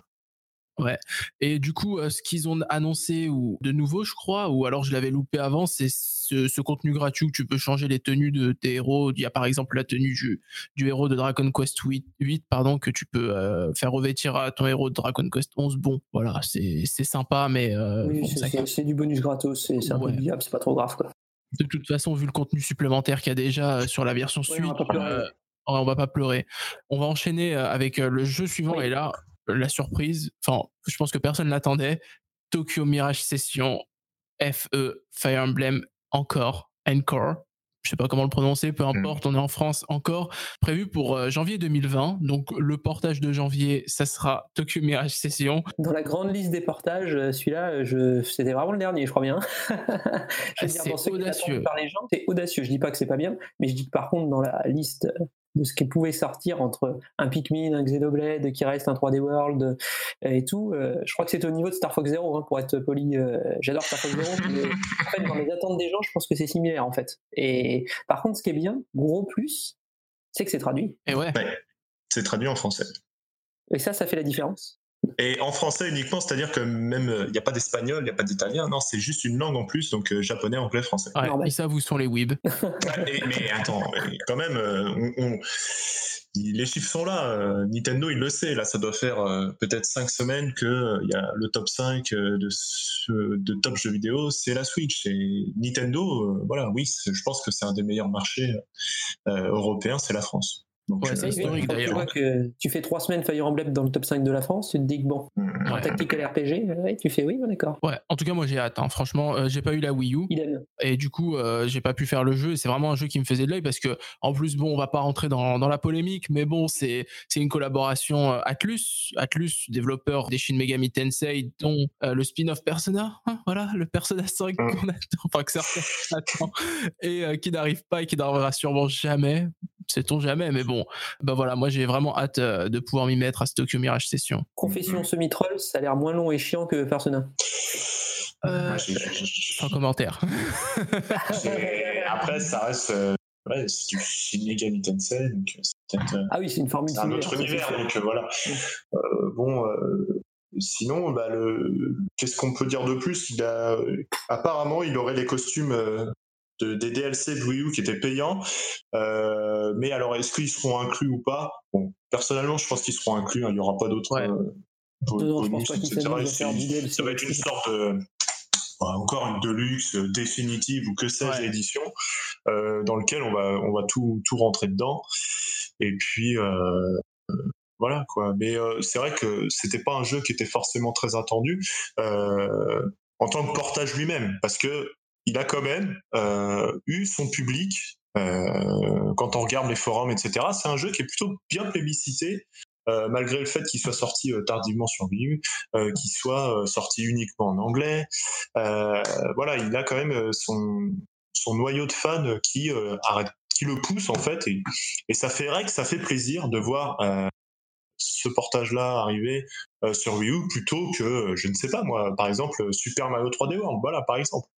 Oui, Euh, c'est sûr c'est, que c'est euh, un peu plus audacieux, c'est sûr. C'est Voilà, il y a Il y de l'audace un et, et une différenciation du, du catalogue. Et puis surtout, je pense qu'aussi Nintendo, il surfe un petit peu sur le succès de, le succès de Fire Emblem Treehouse. ouais Voilà. oui, clairement. Oui, c'est clair. Et, et d'ailleurs, ils ont, ils ont déjà annoncé euh, qu'il y aurait du contenu supplémentaire, donc apparemment une musique supplémentaire. euh, Il y a un personnage de Fire Emblem, j'ai oublié le nom, supplémentaire, et on peut peut-être s'attendre à Mmh. d'autres personnages. Tiki, là, c'est ça, je crois. Ouais. Tiki, ouais, la, la- la dragon de. Quel épisode? Mais oui, euh, celle de Awakening, je crois. Oui, tu, tu- Fire Emblem, tu dis dragon, euh, c'est bon. Tu, vois, tu, vois une fille qui a l'air d'avoir 8 ans, c'est un dragon, tu le sais. Voilà. physique, euh, physique de, de 8, euh, âge euh, 1000 ans. Et voilà. voilà. et mais on rigole, mais c'est pas ce qui se passe dans Stray Houses, là, avec la. Encore une. Ah euh, là là là là là No là spoil No Mais spoil. je ne spoil pas, mais moi je, je, je te parle Euh, je, je n'ai même pas le jeu pour te dire. Je Oui, te parle de la fille la, aux la cheveux petite fille euh, qui est sur euh, le, le trône là, qui a une- une- un visage d'enfant, voilà. Et puis apparemment qui a plusieurs années, beaucoup. Mais je, Voilà. je n'ai pas le jeu. Ok, si ça spoil, je vais pas aller plus loin. On pourra peut-être. euh, Je pense Voilà. que on, va enchaîner avant de tomber dans, dans le Mm. délire un peu, voilà. Hein Euh, Mm. alors, et l'annonce suivante, encore une fois, quelque chose que personne n'avait venir. Mais alors celui-là, c'est vraiment, enfin, c'était impossible. Enfin, franchement, Deadly Ah Premonition. non, là, non, là, c'est pas possible. ouais, prévu pour ouais, ouais. 2020. Alors bon, quand tu vois les images du jeu, euh, j'avoue que moi quand j'ai vu les premières images, je fais mais c'est c'est du Telltale, c'est quoi? Et puis après je fais oh ça a l'air joli. Puis après tu vois les environnements, tu dis ouais ok d'accord, c'est le petit double A. Voilà la résurrection d'une licence. Apparemment, alors j'ai pas j'ai pas très bien compris. Je sais pas si vous avez plus d'informations. C'est vrai une juste une exclue temporaire ou si c'est une exclue définitive. Si Nintendo a mis un chèque euh, pour avoir euh, le 2 C'est pas clair. Ouais, c'est pas clair. Hein. Euh, on sait qu'il est exclusif euh, suite à un trailer qui a été diffusé. Ça m'étonnerait qu'il soit euh, exclusif totalement à la Switch. Je pense qu'il Disons qu'en c'est tout cas, on le verra pas peut-être avant un an sur les autres consoles, on peut se dire ça, Voilà. mais pour le moment, euh, on sait pas, c'est pas clair du tout l'histoire. Puis en plus, euh, Sweris65, qui est le développeur du jeu, Ouais. euh, il, il est pas clair non plus sur la question. Ouais, et puis euh, bah, peut-être déjà il est sous NDR, on sait pas. Et puis euh, peut-être que, euh, enfin, je le vois mal euh, se, se priver du, du public qui a fait la renommée de son jeu. Euh, C'est-à-dire que si ce jeu-là, il s'est fait par le bouche à oreille. hein. Euh, Ouais. Pour remettre dans le contexte, c'est une tare technique euh, absolument moche, buggée de partout, etc. euh, qui est sortie Ouais. en fin de vie de, de 360, si je dis pas de bêtises. Oui. Et Ouais, euh, qui, a une, PS3, euh, qui a une tête de jeu PS2 Wii, hein, si tu veux, et du coup, euh, il est sorti sur Xbox, PS3, il a fait un petit peu son, son bouche à oreille sur les forums, et aujourd'hui, il est très très bien euh, réputé euh, vis-à-vis de tout ce qui est apparemment euh, scénario, etc. Moi, je l'ai pas Ouais. joué. hein, C'est du Twin Peaks euh, en jeu vidéo, quoi, grosso modo. Quoi. C'est de l'étrange Ouais. qui se mêle à l'enquête. En fait, c'est. voilà. Et à ce niveau-là, c'est réussi. Par contre, faut se payer la jouabilité pourrie, les graphismes dégueulasses, le frame asthmatique et puis les bugs euh, Mhm. de dingue. hein. Il faut vraiment avoir la foi quand même pour euh, des Premonition. Voilà, et d'ailleurs, le- ceux qui défendent le jeu, ils le disent bien. euh, vous savez oui, dans oui, quoi ça. vous vous lancez. Ouais, c'est clair. Au passage, le, le jeu sur Switch, pas de surprise, dégueulasse. Apparemment, il est même pire que. Ouais.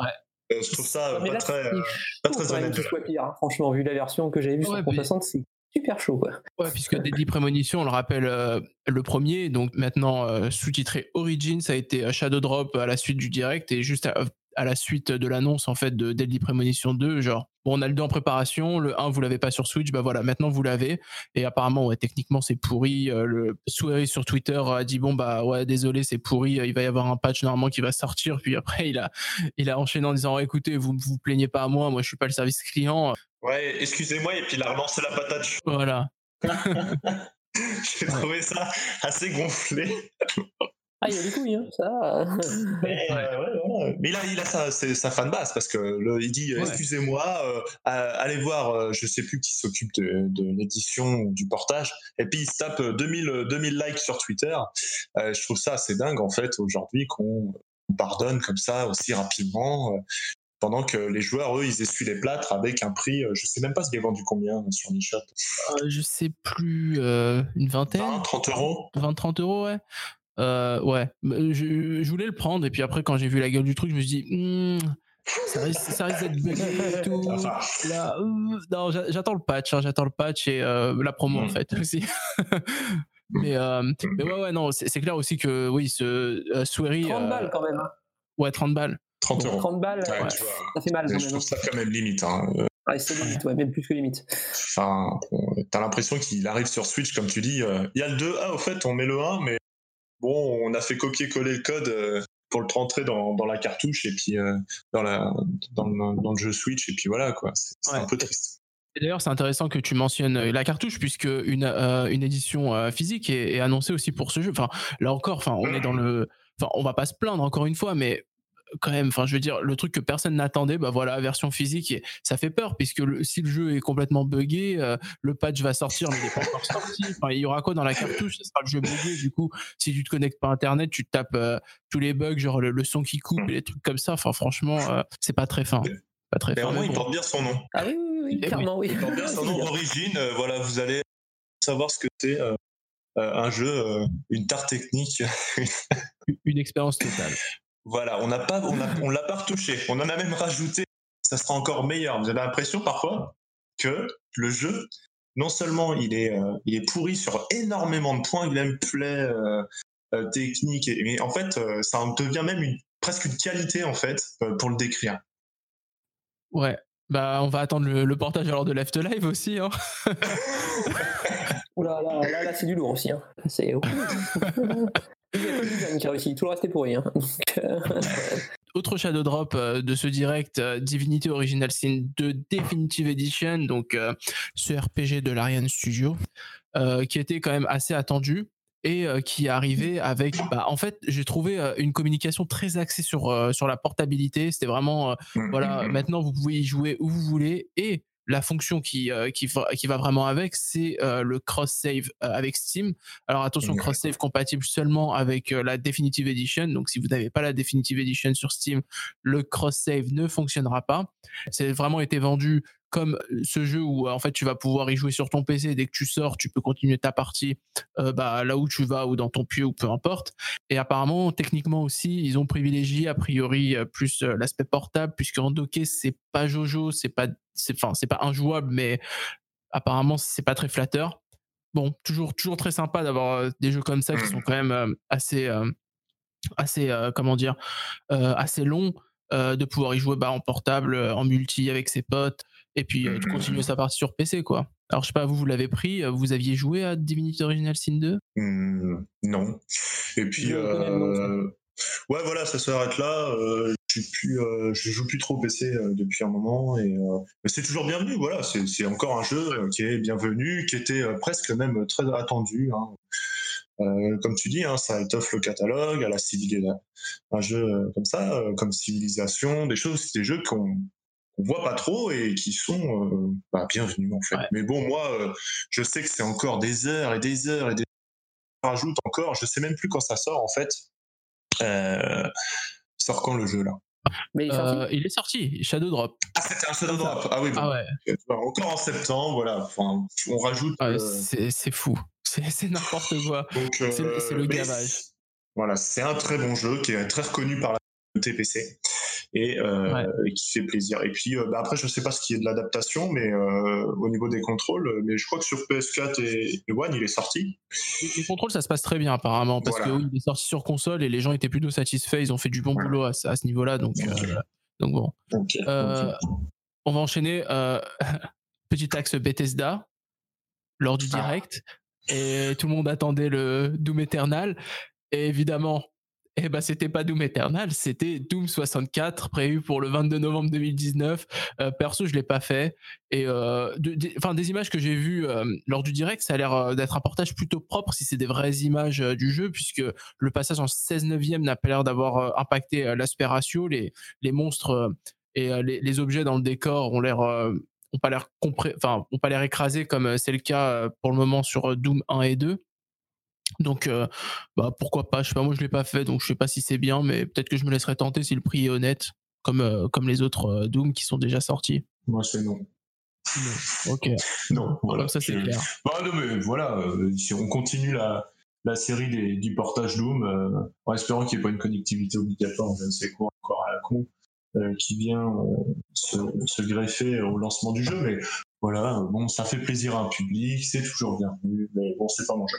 Si tant toi euh, Doom euh, Doom 64 64 euh, en 30 FPS à 20 balles, euh, je vais rester poli. Ok, Bah, comme ça, co- comme ça c'est clair. Ok, bah on va enchaîner du coup. Euh, bah là encore, euh, va falloir rester poli puisque le, le, le second jeu, a, a- enfin pas le second, pardon, mais le jeu suivant euh, annoncé c'était Rock Company euh, pour 2020. Euh, bon, voilà. Euh, voilà. Non mais bon, on n'est pas là, on n'est pas là pour se Non, on moquer, peut quand mais même- bon.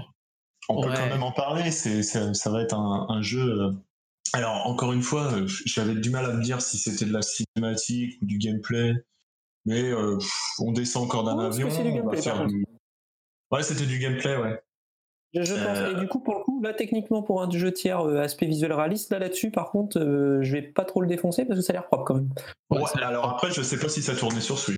Ah oui, ça, bah, ça c'est toujours pareil, c'est très. Parce que euh, il me semble que euh, il n'a pas été annoncé ailleurs. C'est la première fois qu'on le voit, non? Euh, c'est la première fois, je crois, oui. Mais il est crossplay PS4, euh, Switch, Xbox One et PC. Donc il sort sur tout. D'accord. Donc euh, bon, euh, qu'est-ce qu'on va y faire dans ce jeu-là? Je me suis, j'ai pas trop euh, intéressé au segment, mais Voilà, c'est des teams contre d'autres teams. Ah non, je crois que je crois que t'as des missions en coop en fait.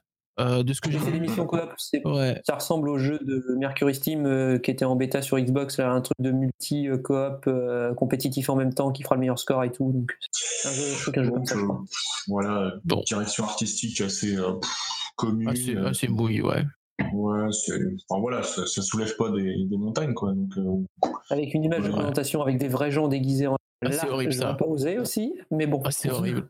On, se revenu au temps des, des jaquettes euh, Famicom, quoi. Non. Ouais, exactement. Ça m'a fait mal. Tu, tu sais, ces jeux mobiles, tu sais, les clones euh, jeux mobiles euh, chinois, euh, euh, Asie Sud-Est, là. Enfin, oh, non, c'est pas possible. Enfin, bref, un nouveau Ouais. jeu, c'est toujours bien. Et euh, sans transition, on va passer euh, à, à un gros morceau du direct, enfin, un gros morceau relativement gros, euh, puisque c'est la partie euh, Pokémon épée, Pokémon bouclier, toujours prévu pour le 15 novembre 2019. Et euh, bah, étant donné que j'ai pas trop suivi, j'avoue que je vais, je vais laisser Sid euh, en parler. Je pense que tu t'y Mm. connais mieux que moi. Euh, alors je sais pas si je m'y connais mieux, mais en tout cas j'ai suivi euh, le direct et puis euh, les dernières vidéos qui sont montrées. Donc concrètement là la vidéo elle s'est axée sur la personnalisation de notre avatar, qui contrairement aux, aux anciens opus, c'était qui était euh, cantonné qu'au haut ou au bas, c'est-à-dire on changeait le pantalon ou le t-shirt. Là, on va pouvoir changer les gants, le chapeau, on va pouvoir ajouter un manteau, on va pouvoir euh, aller chez le coiffeur et changer ses yeux, etc. Euh, je pense que c'est une bonne chose parce que Pokémon, voilà, c'est, on devient le maître de la ligue. Pokémon, on, nomme son avatar au début. En fait, on, quelque part, c'est nous qui euh, faisons l'aventure, etc. Donc la personnalisation, c'est encore une fois euh, vraiment euh, quelque chose euh, attendu par les gens euh, pour euh, un petit peu euh, se ressentir soi-même le dresseur, quoi, ou la dresseuse pour les, les filles. Euh, ensuite, on a enchaîné avec le Pokémon Camping où on pourra euh, planter notre tente dans, euh, un peu partout dans l'aventure, jouer avec ses Pokémon pour qu'ils deviennent plus forts en combat. Euh, et puis euh, il y aura euh, ce Pokémon Camping qui sera disponible également euh, avec en ligne et on pourra visiter d'autres tentes des, autres joueurs pour pour aller jouer avec leurs Pokémon, etc. C'est un petit peu les à côté Pokémon. On peut ou pas être intéressé par ça, c'est toujours quelque chose qui fait plaisir de ce côté-là. Et puis troisième point, on a vu le Curidex. alors, là, euh, concrètement, il faudra, on pourra cuisiner son curry. Euh, Qu'est-ce qu'on fait? On mettra un peu d'ingrédients. Alors, il y a un peu de tout hein, dans le curry. On pourra ajouter des saucisses. Et puis, euh, on pourra ajouter les baies. Les baies, c'est quelque chose qui est assez, assez récurrent dans Pokémon qui est apparu dans Or et Argent. Et puis, il y aura un Curidex, donc euh, toute une liste de recettes de curry à, à, à découvrir. Il y en a plus de 100 au total. Ça, Et ça enfin- me fascine. Ouais, non mais alors après, euh, on, on sait pas trop, euh, ça n'a pas trop expliqué à quoi ça va servir, euh, mis à part dans la vidéo qui disait que devenir euh, le, le maître du, de l'art du curry. Voilà. Donc euh, je sais pas comment le prendre, mais pourquoi pas. Quelque part, ça me fait penser un petit peu à la, à la cuisine dans Breath of the Wild. c'est tout. Ouais. Et puis, euh, on a fini par l'annonce de Pokémon, le Poltergeist, donc une sorte de, fantôme euh, de thé noir qui est dans une euh, tasse de porcelaine, et puis Nigosier, un oiseau qui, une fois qu'il utilise euh, surf ou plongée, euh, une attaque de type eau, et ben il ressort avec un poisson ou autre chose dans, la, dans le gosier. Et s'il se fait attaquer, il le recrache sur son adversaire. Donc, euh, pour résumer, bon, comptablement, c'était une petite vidéo de, pour euh, dire euh, on avance, Pokémon il est toujours là, n'oubliez pas qu'il sort le 15 novembre, et puis je pense qu'on aura encore d'autres trailers avant la sortie pour, pour accentuer la, la machine à marketing, accélérer la machine à marketing. Voilà. Je sais pas ce que vous en pensez, vous, de ce qui va arriver au Pokémon. Est-ce que déjà, est-ce que c'est un jeu que vous attendez? Est-ce que c'est est-ce que vous, ce que vous voyez, euh, ça vous donne envie? Est-ce que euh, oui ou non? Ou alors vous en foutez complètement? Du Euh, Bah moi, enfin ça me donne vraiment euh, de plus en plus envie. Plus j'en vois, plus j'ai envie de le faire. Et puis en plus, enfin moi les Pokémon, euh, je suis un peu toujours de, loin, c'est-à-dire que je saute euh, des, générations, etc. Parce que sinon c'est l'overdose. Et euh, bah celui-là je l'attends. Et puis euh, même si au début, euh, d'un point de vue graphisme, j'étais un peu en mode ouais, plus je le vois, plus je le trouve euh, sympa. Bah, toutes ces idées, moi, je, enfin, je, je sais pas trop à quoi ça va servir, par exemple, Securidex, mais j'ai envie de savoir. Donc, euh, moi, je pense que je vais me laisser tenter. De toute façon, euh, ouais, j'ai déjà prévu euh, avec les tickets de l'abonnement online euh, de, de- d'en garder un de côté pour Pokémon parce que c'est, c'est un jeu que j'aime bien lancer euh, en session.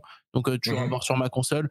Je sais toujours pas quelle version je vais prendre, mais, euh, mais ouais, moi, ça me tente. Et ce, que j'ai, ce, qu'on, ce, ce qu'on a vu euh, lors du direct, je dirais pas que ça m'a convaincu parce que j'étais déjà convaincu, mais ça me, ça me hype encore un peu plus, ouais. Donc, Mhm. j'y attends. Je sais pas, si t'es toi Pokémaniac ou Pokédeg Hmm, moi, Pokémon, euh, j'en ai fait beaucoup quand j'étais plus jeune. J'ai commencé avec le premier sur Game Boy. J'en ai fait pas mal jusqu'à arriver à la GBA. Après, j'ai fait comme toi, j'en ai sauté quelques-uns. Euh, j'ai acheté Pokémon euh, Let's Go euh, Evoli. J'ai pas Ouais. encore lancé. j'ai pas eu le temps. Et Ah. du coup, bah, je pense que pour celui-ci, je vais passer un peu mon tour, en tout cas cette année. Enfin, je, le ferai, mais peut-être l'an prochain, en fait. Je verrai. Parce que là, c'est compli- c'est compliqué au niveau du planning, quand même. Compliqué. Ouais, faut Ouais. faire des choix. Et vu que c'est pas un jeu Pokémon à 5 heures, euh, Pour euh, autant, euh, euh, citant, c'est Luigi's Mansion 3, sa plus grosse attente de 2019. Et ben pour moi, c'est un Pokémon euh, bouclier. Et euh, je pense que, euh, ben, avant même d'avoir y joué, en tant que gros, voilà, il sera euh, le GOTY de cette année, voilà, en toute objectivité. Ah là là là là, c'est- ça annonce le GOTY, hein. Les mots, sont lâchés. Il sera dans le top 5. Non, il sera premier. Et. Eh ben, le planning, il y a une annonce qui a suivi derrière qui est venue juste détruire le, backlog de, tout le monde, je pense, parce que c'était quelque chose qui était vraiment attendu. On a eu le droit au petit segment Nintendo Online, puisque ça fait, environ un an maintenant que le service est lancé. Et euh, après avoir fait un bref récapitulatif euh, des, euh, des avantages liés online, il a été annoncé le SNES Online avec 20 jeux sortis, euh, sortis hier Euh, ouais. avec une manette cette fois-ci pour 30 euros qui sera, qui sera disponible euh, vers le 20 septembre, c'est ça? Quelque chose comme ça? Hum, à la date, je sais pas du tout. Euh, si, Ouais. si, ils l'ont annoncé, oui, 20 Ouais, je septembre. oui, c'est ça. Euh, donc la manette, euh, très rapidement, euh, donc beaucoup moins chère déjà que la manette de la NES Online, toujours sans fil. Elle est moins chère parce qu'il y en a qu'une. C'est vrai. Ouais, c'est vrai qu'il n'y en a qu'une. J'avais oublié ce facteur. Et aussi, cette fois-ci, on peut pas la clipser en mode Joy-Con. Euh, bon, pour des raisons évidentes, parce que maintenant il y a les boutons de tranche. Euh, D'ailleurs, il y a les boutons de tranche, euh, donc LR classique de la SNES, mais il y a aussi des tout petits boutons façon Joy-Con euh, ZR et ZL qui vont permettre tout simplement la navigation dans le menu et de l'utiliser comme, je suppose, une manette classique comme le pad pro, j'ai envie de dire, sauf que bon, là, il n'y a pas les, les joysticks. Et une liste de 20 jeux. Et quels jeux? Alors, bon, Brawl Brothers, Demon's Crest, et celui-là, Dieu seul sait qu'il y a beaucoup de gens qui l'attendaient. Euh, Joe and Mac 2 Lost in the Tropics, Kirby's Dream Land 3. Assez marrant celui-là, parce qu'il est sorti super tard dans la vie de la SNES. Je crois que la 64 était déjà sortie quand il est pas sorti. le 97 ou un truc comme ça, lui Ouais, ouais, ouais, c'est, n'importe quoi. Star Fox, donc si vous aimez les Les les, les- voilà les shooters à 5 FPS, euh, super, euh, super. Non bon, c'est, quand même légendaire, mais c'est vrai que c'est un peu dur d'y jouer aujourd'hui. Euh, super EDF, euh, Earth Defense Force, hein, rien à voir avec l'électricité et rien à voir avec le Earth Defense Force qu'on, connaît aujourd'hui, qui est un truc à pied où tu tires sur des sur des fourmis géantes. Super Mario Kart, on kiffe. Super Mario World 2, Yoshi's Island. Super Mario World 1 évidemment, Super Puyo Puyo 2. Ça, je trouve ça sympa, un bon, un, Oui. un bon petit biscuit. Euh, Super Tennis dans la version occidentale et au Japon, ils ont euh, le Super Family Tennis, je crois, celui de Namco. Smash Court Tennis, je crois. Ouais, Smash Court Tennis euh, en, en Occident qui s'appelle. Euh, je préfère celui-là. Ah Au oui. passage, ouais. Euh, Breath of Fire, ça j'étais super étonné que Capcom ait lâché, mais bon, je pense que, enfin, enfin, désolé de l'expression, mais bon, ils ont tiré la chasse dessus, quoi, donc euh, ils s'en foutent. c'est sûr, c'est pas faux, oui. Euh, F0, Kirby's Dream Course, donc Kirby, bon, personnage populaire. Pilot Wings, oui, mais oui, ça on veut, ça, bien sûr qu'on veut. Stunt Race. FX, ouais. Euh, Stunt, Stunt Race FX, ça me fait mal quand j'entends ça, mais bon, peu importe. Euh, ouais, Stunt Race FX pour la première fois sur une autre console euh, que la Super Nintendo, et franchement, Ouais. euh, bon, pour l'histoire, c'est cool, mais c'est injouable. Enfin, C'est voilà. comme Star Fox. Euh, c- Ouais. Ça avait Ça, l'air euh, de tourner une. Et le problème, c'est que quand avant, t'as eu le malheur de toucher Virtua Racing sur Mega Drive. Pourtant, hein, je vais être gentil, je vais prendre sur Mega Drive, c'était euh, le jour et la nuit, quoi. Ouais, et en plus, euh, euh, Sega Racing, euh, pardon, Virtua Racing qui est en plus dispo en Sega Ages, donc bon, voilà. Le, le- Gauthier. le- ouais. ah, possible. Encore. Euh, super euh, Ghouls and euh, Ghosts, donc on est content, même si bon, euh, encore une fois, là, le framerate, il est pas ouf, ouf. Hein. À l'époque, l'arcade à la maison, c'était encore euh, le rêve, c'était pas la réalité. Euh, super Metroid, bon voilà, ça on le présente même plus. euh, voilà, c'est c'est- c'est- c'est juste incroyable de pouvoir y jouer euh, tranquille en portable euh, dans son lit. Super Soccer, super cool. Et évidemment, euh, at last but not least, The Legend of Zelda, A Link to the Past. Alors, franchement, c'est un gros morceau. on l'attendait le SNES Online. On disait tous qu'il va arriver pour les un an de du, online. C'est obligé. On imaginait qu'on euh, allait devoir payer peut-être un peu plus cher et au final, c'est le même prix, toujours pareil. Donc, on est content. Et euh, ben voilà, il est là. On avait peur. Enfin, moi, je- tu vois, je me disais, il va arriver, mais je me disais, on sait jamais avec Nintendo, ils vont peut-être nous faire, ouais, vous l'attendiez tous, le Game Boy Online, wouh Non, Super Nintendo, il est là. Et euh, bah, franchement, enfin, je, voudrais bien entendre votre avis parce que là, je fais que parler, parler, parler. Vous êtes super excité aussi par rapport à ça. Ouais, ouais, euh, moi perso, euh, j'ai- j'aimais beaucoup en fait le NES Online aussi qui était juste avant pour des raisons que j'ai pu faire certains jeux que je ne connaissais pas du tout.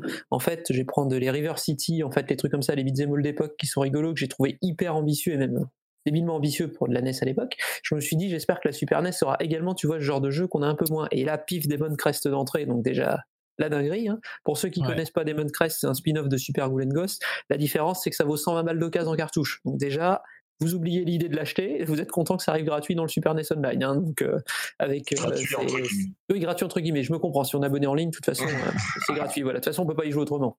Donc euh, Mhm. voilà. Donc en tout cas, c'est c'est vachement cool. Je trouve la sélection bien variée, justement.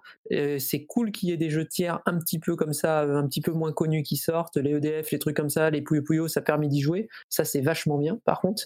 Donc, euh, bon, les jeux FX, effectivement, on s'en serait passé, mais bon, c'est pas, tant pis, ils sont là, c'est pour l'histoire, on va dire, c'est pour la science de les faire une fois. Et ce que je trouve euh, vachement bien, c'est que ça va permettre à pas mal de gens, justement, de, de découvrir euh, des classiques, euh, des trucs un petit peu à part. Là, pour le coup, quand t'as l'abonnement pour euh, rien, dans des versions qui sont d'après les retours que j'ai et tout que j'ai testé et des retours que j'ai de l'émulation qui est vraiment nickel.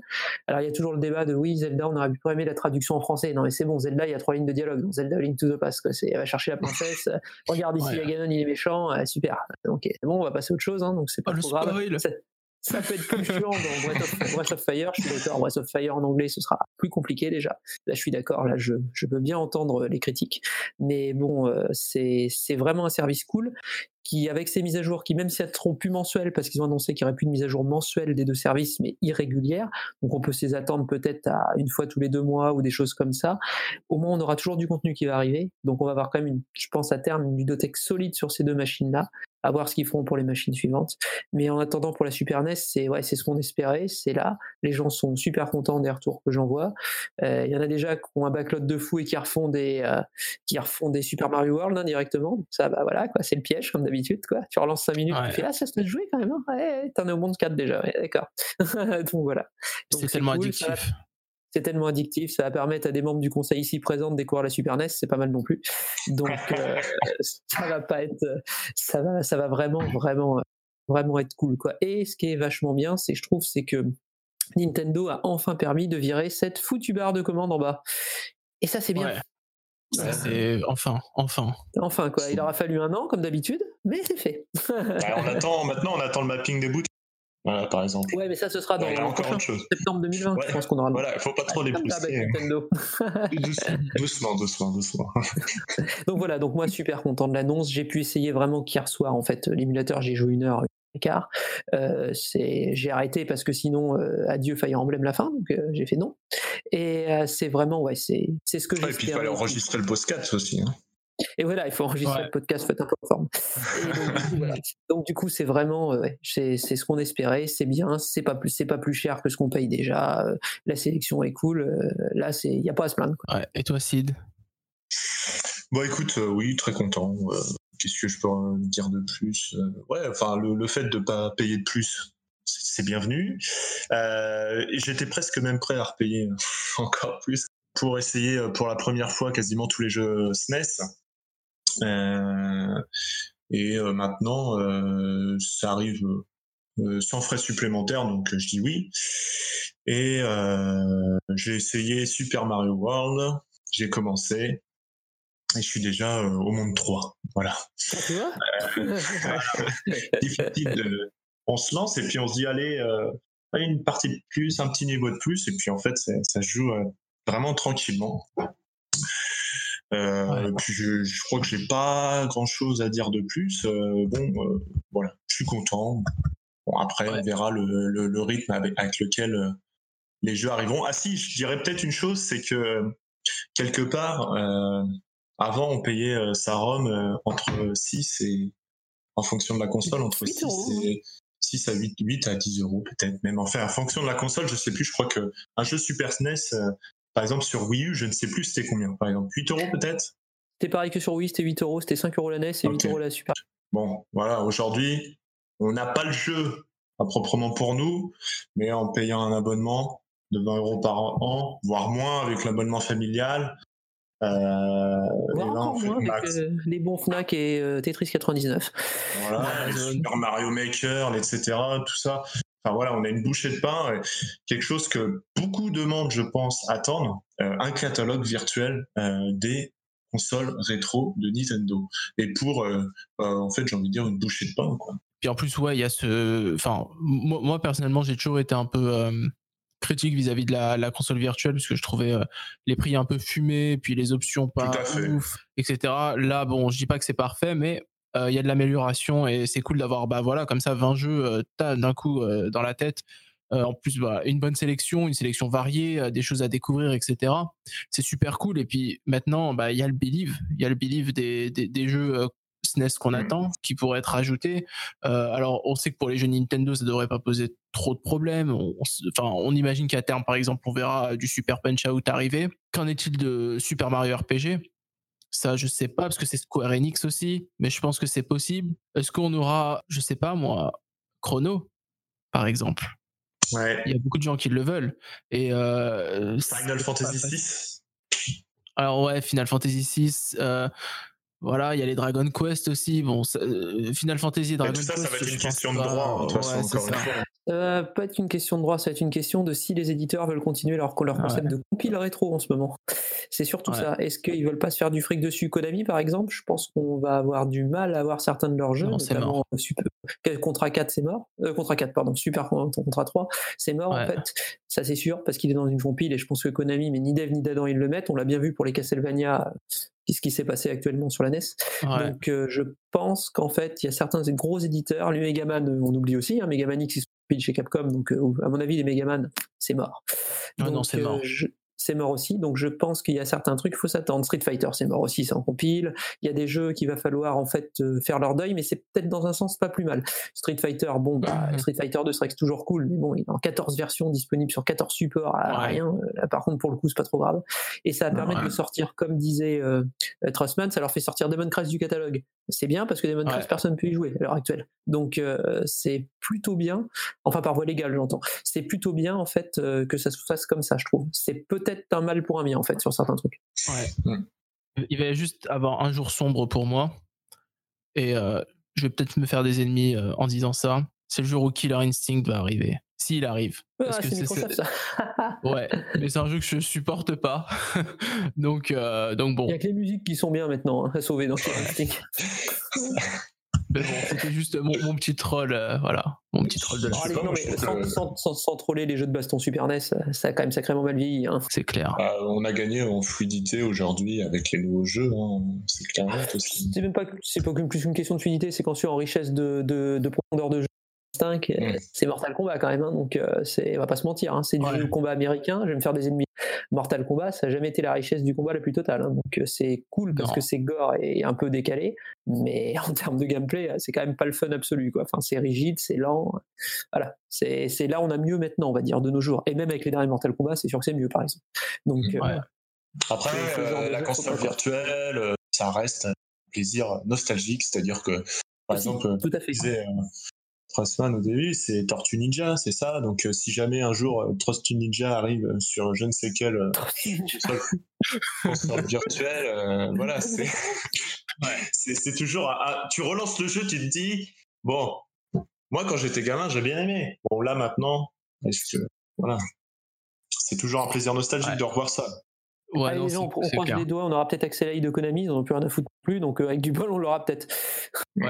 Non mais enfin c'est ça aussi le truc avec la Super NES c'est que le, le catalogue est tellement fou il y a tellement de licences qui ont disparu depuis que enfin il, il y a tellement de trucs à ressusciter il y a tellement de choses à à redécouvrir ou à découvrir c'est vraiment euh, je pense que enfin c'est pas juste peut-être que j'exagère mais enfin je sais pas ce que vous en pensez mais pour moi c'est pas juste euh, bon bah voilà il y a le SNES Online qui est arrivé c'est vraiment ils ouvrent les portes euh, Oui. euh, des possibles euh, vraiment euh, encore une fois un Mhm. enrichissement du catalogue euh, c'est juste fou quoi donc bon Et puis bon, euh, on verra faut pas se, men- faut pas se mentir, hein, il y a des gens qui attendent euh, certains gros jeux encore euh, de la SNES euh, qui sont pas sortis, ils faisaient Chrono Trigger et tout, et ils vont voir flou ça va être une Irali. Hein. Mais moi j'aime bien une Irali justement. c'est bien, ça va les calmer. Par contre c'est cool. Par contre c'est cool justement si on peut avoir à la fois ce genre de grands classiques, les Chrono Trigger, les euh, comment dire, les jeux de Square euh, de l'époque, euh, peut-être des trucs qu'on n'a jamais eu comme les Live Live ou les trucs comme ça, qui pourraient sortir ouais, dessus. ouais, ouais. Voilà, des trucs même en anglais. hein, De toute façon, pas, on les aura en anglais, mais bon, on les les aura. ogres, les Bahamut Lagoon, etc. Ouais, les Terranigma, les Bahamut Lagoon, des, Ouais. des- des trucs qui étaient sortis comme ça à l'époque, en plus d'avoir à côté des petits jeux qui étaient sympatoches, comme tu vois, là, comme je disais, Unirally par exemple, le, jeu de genre, le genre de jeu décalé que des gens ont peut-être oublié depuis le temps et tout, qui permet de varier le catalogue. Je pense que l'important, et c'est ça que la première section montre, c'est qu'il va y avoir de la variété. Et ça, je trouve que c'est bien. C'est comme le NES. Ouais. Online, euh, je trouve que c'est bien à ce niveau-là. ouais, tu sens qu'ils se sont appliqués sur la sélection. Ça n'a pas juste été euh, allez un bingo et puis voilà quoi. Ouais, c'est ça, ouais. Exactement. Mais ça, c'est bien. Ok, bah on va passer du coup au, au second jeu euh, lié quand même au online qui a été abordé lors du direct, c'est Tetris 99 pour une mise à jour et une grosse mise à jour quand même. Moi j'y joue pas beaucoup à Tetris 99 parce que je suis Moi, je joue pas du tout. mais euh, je crois savoir que toi Citan euh, t'es t'es plutôt euh, t'es Ah plutôt bah, c'est bon dans Tetris. vrai, hein. Ouais, mais T'as combien de Gauthier c'est- toi C'est pas possible. En plus, dès qu'il me sort un jeu un peu de. Déjà, un puzzle réflexion overseas, t'es mal parti, je vais te le mettre en gothique. Il y a- beaucoup de chances que, beaucoup de chances que je le mette. hein. Moi, Puyo Puyo Tetris, par exemple, de Sega, j'ai 150 heures sur Switch dessus, donc déjà, tu vois, c'est déjà pas mal. Euh, alors, Tetris 99, là, la mise à jour qu'ils ont faite pour euh, recentrer le truc, on est sur euh, bah, l'ajout des fameux modes euh, offline qui manquaient, c'est-à-dire les modes de jeu à plusieurs en local qui sont bah, un mode à 8, donc euh, on joue à 8 les uns contre les autres, plus l'ordi derrière qui fait, on va dire, de la figuration, mais c'est rigolo, parce que du coup, faut trouver où sont tes potes dans la liste euh, les plus forts et les désinguer. Euh, ils ont rajouté également en mode euh, multijoueur un mode en fait où on joue à deux contre l'ordinateur dans une grosse difficulté là par contre. Et là c'est assez intéressant pour développer les stratégies parce que l'ordi oblige de jouer différemment à Tetris en utilisant les différentes combinaisons, les L-spin et les T-spin pour pouvoir s'en sortir mieux en fait. C'est presque un mode d'apprentissage. Et ils ont remis le fameux mode en ligne, le Tetris Invictus, c'est-à-dire là où tous ceux qui ont eu un Tetris Maximus, c'est avoir un top 1. En fait, une fois dans Tetris, ont le droit d'aller. J'ai testé. Ah, il y a du bruit de la brutasse quand même là. Là, il y a du mec qui est fort. Là, il y a du mec qui a fait quelques top 1 quand même. Ah, J'en ai sué pas mal en fait là dans ce mode-là. Mieux que j'ai fait, ça doit être 12e pour le moment. Et c'est chaud. Faut, ça rigole pas, là faut jouer à Tetris. Donc, euh, et avec une vitesse de jeu bien supérieure. Le jeu commence en vitesse 5, Tetris a de vitesse de 1 à 10. La vitesse la plus speed, bien sûr, c'est les 10, et c'est le- les pièces drop toutes seules sans avoir le temps de faire quoi que ce soit. Là, on commence donc à la moitié de la vitesse, donc tu as une pression d'entrée, c'est pas mal, ça oblige à jouer tout de suite intelligemment. C'est très bien. Et ils ont rajouté une fonction que moi perso j'adore. Ils ont mis des petites missions, c'est-à-dire que tous les jours on a des petites missions quotidiennes dans Tetris, euh, 5 KO en online, finir un marathon contre l'ordi, euh, faire des T-spins, je ne sais quoi. Ça débloque des tickets et ces tickets permettent d'acheter des thèmes avec euh, gratuits, enfin qui sont gratuits du coup, débloquer des thèmes. Et il y a des thèmes thématiques de Nintendo, Zelda, Mario, euh, Donkey Kong pour le moment, et des thèmes thématiques Tetris pour varier la skin quand on joue la musique en plus derrière qui est complètement différente. Donc là c'est quand même super appréciable. on reste quand même sur un suivi de jeu pour un puzzle game euh, réflexion versus qui est vraiment, à mon sens, exemplaire pour le moment. Et j'invite les gens qui ne l'ont pas, si vous aimez bien Tetris, vous avez envie de redécouvrir Tetris, à prendre la version boîte à 23 euros sur Amazon. Ça vous fera un an d'abonnement online à, 20 à 3 euros. Et- ou alors Tetris à 3 euros, vous le voyez comme vous voulez. Et c'est super, super sympa. Comme ça, ça Ouais, permet parce de qu'il y a le aussi- DLC compris dedans en plus, hein, il me les. DLC Ouais. sont compris dedans sur la cartouche. Également, en plus, euh, on a donc un an d'abonnement online, ce qui permet d'avoir la Super NES, la NES et Tetris, le tout pour 23 euros la première année, ce qui est là vraiment une super Hmm. affaire à mon sens. Donc ouais, pour moi, c'est un, j'ai- c'est une surprise de l'année. J'adore ce genre de jeu et le concept du Battle Royale dans Tetris, je le trouve vraiment excellent. Je- J'aurais jamais pensé à ça et c'est, c'est trop bien.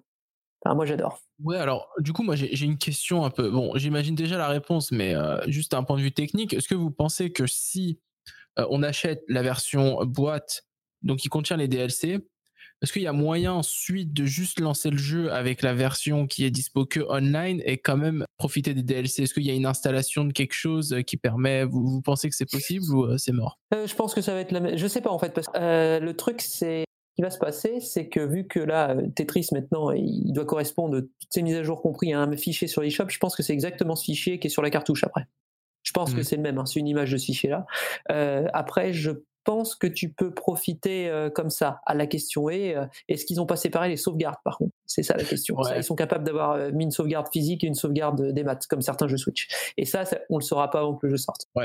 Enfin bon. Bon, c'était juste une petite question comme ça, je me demandais. Ouais. Parce que c'est vrai que bon, pour jouer à Tetris 99, euh, l'avoir en car- Enfin, personnellement, moi, ça me... des fois, ça me fait chier de, de changer de jeu.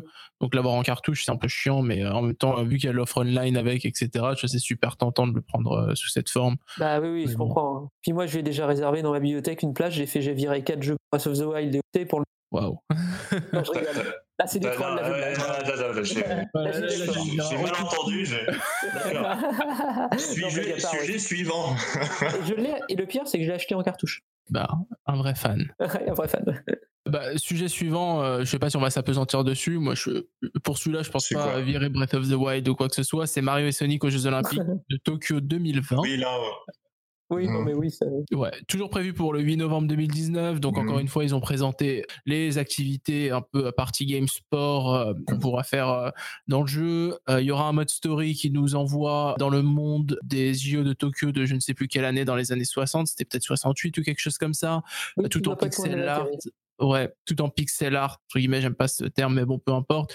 Euh, donc, on a euh, le Mario de Mario Bros et le Sonic bah, de Sonic euh, forcément Mega Drive, ce qui est toujours un peu bizarre comme décalage, mais je trouve le rendu super sympatoche. Le jeu a l'air super marrant dans le côté game, mais bon, voilà, c'est pas le jeu que j'attends, on va dire. En vrai, ça a l'air d'être un.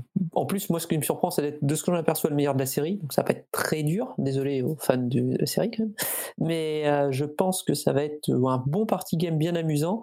Euh, pour euh, les fêtes, je comprends juste pas la date de sortie. Mais c'est. C'est vrai. Pourquoi ça sort maintenant et pas l'an prochain? C'est, incompréhensible. Mais c'est bon. Là-dessus, ça doit avoir une histoire de. Comment dire, de, de partenariat avec Sega qui doit décider à moitié de la date ou un truc comme ça. Je, je sais pas. Et vu que Ouais, c'est Sega et qu'ils savent faire n'importe quoi dans les dates, c'est pas, c'est pas surprenant. Ouais, puis en plus, il n'y a pas le jeu officiel des JO qui sort. Non, qui lui euh, sortira en 2020. C'est Ouais, voilà, compliqué, à mon avis, cette histoire. Ouais. C'est bizarre. bah, au Mais- moins, voilà, pour ceux qui auront quelques grammes dans le sang pour les fêtes. euh, Bah, c'est simple en fait. Le... Enfin, le- les JO de Tokyo commencent en, en été. Euh, je vois pas le jeu euh, sortir euh, après les JO au mois de novembre 2020. Donc en fait, ils, Oui. ils anticipent juste avant euh, cette sortie-là et ils profitent de l'effet Mario. Ça aurait pu sortir en juin. Ouais, pff, oui, oui. c'est- Parce que le jeu officiel des JO, il est sorti déjà au Japon. Là, lui, en fait. Mhm. Le vrai jeu officiel que fait Sega, il est sorti un an avant. Je comprends pas Ouais, ce que je tu sais. veux super bizarre. Ouais. Ils doivent savoir quelque chose. Peut-être que Breath of the Wild Ouais. 2 arrive euh, juste pour les JO. En fait. Non, non, Je pense franchement, qu'il y aura un, franchement, il c'est Sega qui ils savent, ils savent pas grand chose. Hein. C'est, à mon avis, c'est, c'est, c'est du pif, hein, comme d'hab. Le stagiaire s'est trompé dans la date. Bon, ouais, euh, chez Nintendo, on n'est pas mieux loti. Un jeu par Ah semaine oui, au mois oui. de septembre, là. Donc, Oui, euh, c'est pas mieux à ce niveau-là non plus, on est bien d'accord. je sais pas ce qu'ils Ouais. ont fait là-bas euh, chez Nintendo Europe, mais non, après, euh, Mario et Sonic, ça reste quand même, je trouve, une bonne proposition party game, comme tu dis, Stan, et puis euh, c'est un. Ouais. Je, je trouve que Sega a fait du bon boulot, en fait, et c'est vraiment. euh, c'est- enfin, faut être client, moi je le suis pas, mais voilà, ça fait plaisir au catalogue.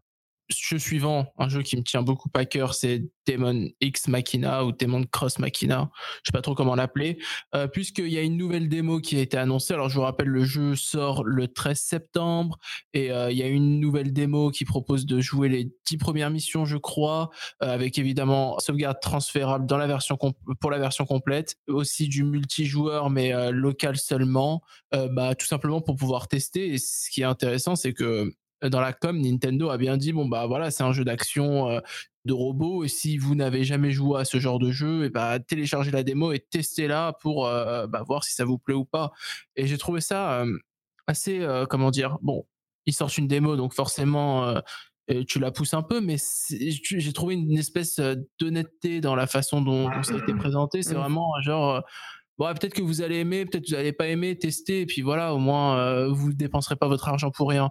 Et je trouve ça vachement positif. C'est bien parce qu'en plus, c'est ils savent très bien que c'est un genre de jeu de niche. En fait, ils savent très bien qu'il y a un public euh, qui aime les mechas et les autres, ça va être dur quand même qu'ils accrochent quand même à, ce genre de jeu. Et donc la démo là, qui est comme tu dis, qui fait 10, euh, missions, je crois, je me souviens plus. Je crois que c'est ça.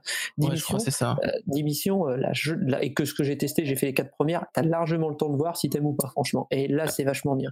Sans compter que gros progrès technique par rapport à la démo précédente quand même. énorme progrès technique. Ah énorme progrès technique. Rien à voir. Donc euh, c'est plus fluide, euh, plus de pêche, le gyro. Enfin, en fait tout ce que les gens ont plus ou moins dit dans euh, faire monter dans la dans les enquêtes là de la première démo a marché. Et moi je suis pour quand c'est des genres de jeux de niche comme ça qui fassent ce genre de, de type de développement. En fait, ça c'est très, premier lieu en fait. Ouais, et puis les fans, ils n'ont pas demandé à changer la fin, si tu vois ce que je veux dire, contrairement à d'autres jeux. Là, ils ont demandé juste des améliorations d'ergonomie de, et de gameplay, quoi. Donc c'est pas trop, c'est bien, c'est positif quand c'est comme ça. Ouais, c'est positif. Après, il faut quand même dire que, euh, ouais, voilà, comme tu as dit, c'est un jeu de niche, ça s'adresse à un certain public. Quand tu lances le jeu, euh, c'est super classe, mais euh, tu sens que derrière, c'est assez séco, c'est-à-dire que t'es pas vraiment ah pas par la main. C'est vraiment, t'as les lignes de dialogue. Ah, aride. ouais, c'est assez aride, mais bon, comme je dis, moi, enfin, tu vois, les trucs de méca comme ça, genre, trucs débiles où t'as des robots de 4 mètres, tu leur mets un lance-roquette, un fusil dans chaque main et un sabre où tu peux le mettre quoi. Enfin c'est bon, moi j'achète euh, les yeux fermés, tu vois, j'en ai rien à faire. Euh, voilà, ça c'est prévu pour le 13 septembre. Il y a la démo, donc si vous hésitez, si vous avez peur, bah téléchargez la démo, essayez-la. Toi, si t'es pas trop client, non, de ce genre de jeu? Euh, moi, bah, écoute, j'avais jamais joué à un genre de jeu comme ça. J'ai bien envie de l'essayer, mais bah, encore une fois, le, planning fait que je me tournerai vers des choses qui sont plus à ma portée actuellement, et mmh. peut-être l'année prochaine j'essaierai. Bah, en tout cas, tu as une démo qui est dispo euh, dès maintenant. voilà, si, tu as 10 minutes à tuer un moment. J'avais déjà joué, hein, euh, j'avais joué à la première, j'avais bien apprécié, mais voilà, c'est pas une priorité pour l'instant. Et du coup, euh, on va enchaîner sur le jeu suivant qui a été Star Wars Jedi Knight de Jedi Outcast, prévu pour le 24 septembre 2019. Bon, celui-là, enfin personnellement, je l'attendais pas. je sais pas si vous vous l'attendiez, mais bon. voilà. C'est un peu le, comment dire le moment personnellement un peu le moment OSEF de la de la conférence. Bah, disons que c'est le début du moment OSEF de la conférence en fait. C'est ah. Euh, disons que c'est ils enchaînent des trucs soit qu'on sait déjà, soit quelques rappels en fait qui ont été brassés plusieurs fois. Et là on va passer sur des trucs un peu moins euh, comment dire, un peu moins euh, euh quoi. Mais néanmoins, néanmoins quand même, enfin un point que, que je voudrais souligner. Alors je suis pas totalement au fait euh, de la gestion des licences autour de Star Wars, mais euh, il me semblait que c'était compliqué. Mais le fait que ça ressorte, est-ce que ça laisse pas une porte ouverte pour d'autres Star Wars? Ça dépend d'y là, c'est le problème. voilà, voilà, voilà, Tout simplement, euh, si tant, alors, c'est voilà, c'est t'as IA derrière. ouais, Mais là, c'est IA ou pas qui, qui édite ce jeu-là? Non, c'est Disney Interactive qui a les vieilles licences en fait. Et le problème, c'est que la licence des nouveaux jeux, elle est concédée pour une durée d'exploitation de mémoire de 10 ans, qui a dû commencer, si je dis pas de bêtises, en 2012, par, par, Disney à Electronic Arts pour sortir oh, ce qui est, non, c'est même pas la peine. C'est pas la peine de. Pour le moment, il suffit d'attendre, à mon avis, sur cette génération, on fait une croix et on verra la prochaine, en fait, quand Disney va certainement dénoncer le contrat.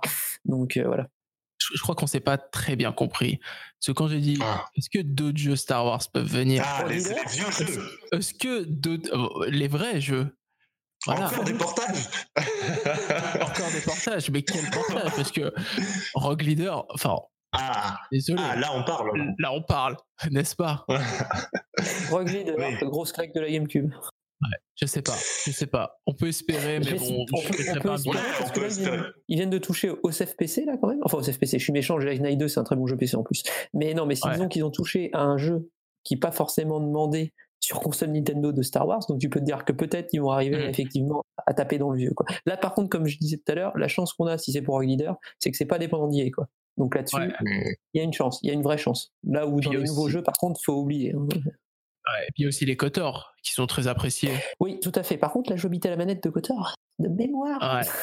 c'est pas grand Ouais. Ouais, ouais, ouais. Mais bon, bon, on verra. Après, enfin, Ouais. petit aparté, euh, peut-être que tu vois, si Kotor il le ressortent sur PC, bon voilà, pourquoi pas. Mais bon, c'est pas Nintendo, donc on n'y touche pas, hein. Ensuite, euh, on, bah, on a eu euh, encore une fois des images de The Witcher 3, The White Hunt, Mhm. euh, Complete Edition, toujours prévu pour le 15 octobre 2019. Euh, donc les gens l'appelleront le Switcher 3, le, Switch, le Witcher 3 du lot, peu importe. En tout cas, pour ceux qui veulent se taper le sorceleur, enfin l'aventure du sorceleur, pardon, en portable, et ben ce sera possible dès le 15 octobre 2019.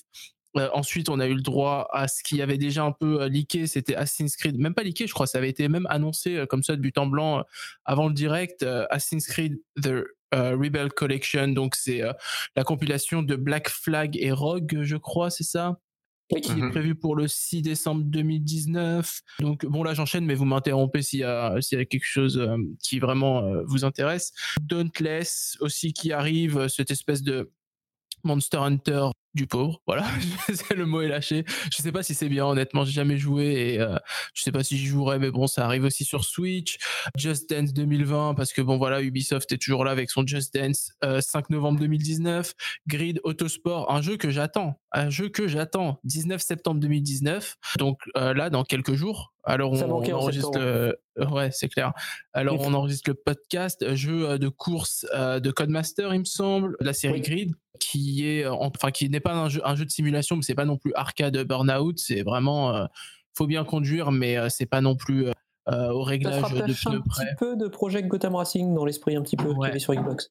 Ouais, et ben moi celui-là je l'attends vraiment. Alors il a été annoncé que le jeu tournera à 60 FPS, ce qui est super top. Alors j'espère que ça sera rock solide. Et les développeurs ont aussi annoncé que le, la manette GameCube sera sera supportée. Néanmoins, ils ont pas dit si les gâchettes analogiques seront euh, utilisées en tant que gâchettes analogiques. Bon, j'imagine que s'ils intègrent euh, le, support GameCube, euh, manette GameCube, c'est pour les gâchettes analogiques quand même. Sinon, euh, OSEF quoi. Ensuite, il y a eu Farming Simulator euh, 2020 pour le 3 décembre 2019.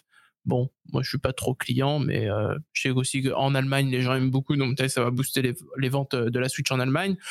Ensuite, Résurrection ou pas d'ailleurs euh, de Level 5 avec Nino Kuni, la vengeance euh, de la sorcière céleste, 20 septembre 2019. Évidemment, euh, il a toutes ses chances de se vendre en, septembre entre Zelda et Dragon Quest. Bonne chance.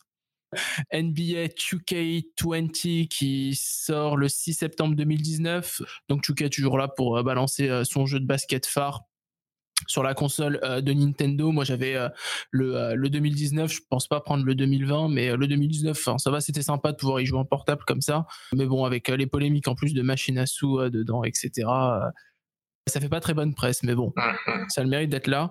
Ensuite, on a eu Call of Toulouse, euh, édité par Focus Home Interactive Cocorico, qui sort le 8 octobre 2019. Bon, je, je me suis jamais vraiment intéressé au jeu. Donc, L'achetez euh, surtout pas. Ok, bah merci de, de, de ce conseil, Citan. Un membre du Super. Non, là c'est là c'est pas bien du tout. Et pourtant, j'ai un pote qui est fan de la licence qui l'attendait beaucoup. On l'a fait. On nous a pas remboursé nos heures de vie. Ok, Ah oui. bon, Bon. à ce point-là. Bah disons qu'il y a que les dialogues qui sont bien. Tout le reste c'est la purge. Ok, mais c'est long. disons que c'est techniquement déjà. Je l'ai fait sur PC. hein, C'était déjà wouhou. C'était borderline, qu'on va dire. Donc il y a des Mhm. trucs qui sont vraiment dégueulasses et que ça, ça sort un peu même de l'ambiance. Le gameplay, c'est pas intéressant du tout. Les énigmes sont pas du tout, du tout intéressantes à résoudre, mais pas du tout. C'est même pas, même pas. euh, c'est soit trop évident, soit débilement compliqué. Et c'est court en plus, et c'était cher. Et, et voilà. C'est, il a pas, et pourtant j'a- j'avais quand même une bonne attente parce que esthétiquement il y a vraiment un boulot qui a été fait. Ça par contre c'est indéniable, mais le problème c'est que ça souffre de sa technique. L'esthétique se fait bâcher par la technique là cette fois. Donc non. Ok, donc c'est pas c'est pas pas bien comme Deadly Premonition, c'est pas bien comme euh, un jeu qu'il faut pas acheter en fait. Ah ouais, voilà, c'est pas bien. C'est malheureuse. Je crois que c'est Cyan. Attends, c'est pas il a fait peut-être que si c'est Cyanide qui l'a fait les Français de Cyanide. Bah ouais, mais là je pense qu'ils n'auraient pas beaucoup d'euros. hein. Donc euh, c'est c'est dommage. Ouais, bon. Jeu suivant, euh, c'était The Outer Worlds, euh, donc euh, jeu Obsidian, qui est maintenant un studio qui appartient à Microsoft depuis peu. Il a annoncé pour bientôt. Donc je suppose que de toute façon c'est Microsoft et Obsidian qui, qui gèrent la communication à ce niveau-là. Bon, moi ça c'est un jeu par contre qui, qui, vraiment m'interpelle. Et j'ai hâte de voir ce que, ce que ça va donner. Les images qu'on a vues lors du direct avaient l'air à mes yeux un peu trop belles pour de la Switch. Mais bon, sait-on jamais. hein. Ensuite, ah, ah, là on atteint le point, euh, le point Capcom. Devil May Cry 2, 19 septembre 2019. Out of Capcom, nowhere. Out of Nowhere. Alors, pourquoi Out of Nowhere? Alors, ceux qui sont pas, euh, ceux qui sont pas au fait de Devil May Cry, Devil May Cry, c'est euh, une licence Beat'em All 3D de, de Capcom, Euh, un des premiers Beat'em All 3D vraiment digne de porter le nom de Beat'em All.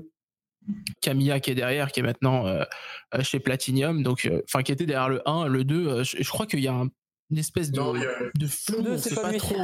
Non, c'est pas lui, mais on sait, on sait même pas qui est vraiment derrière le 2. Et, On euh, veut pas savoir. voilà, on veut pas savoir. Le 1 avait, avait, avait cartonné euh, autant, euh, enfin, cartonné relativement bien, marché commercialement et euh, au niveau de la critique, c'était top. Franchement, le jeu est génial.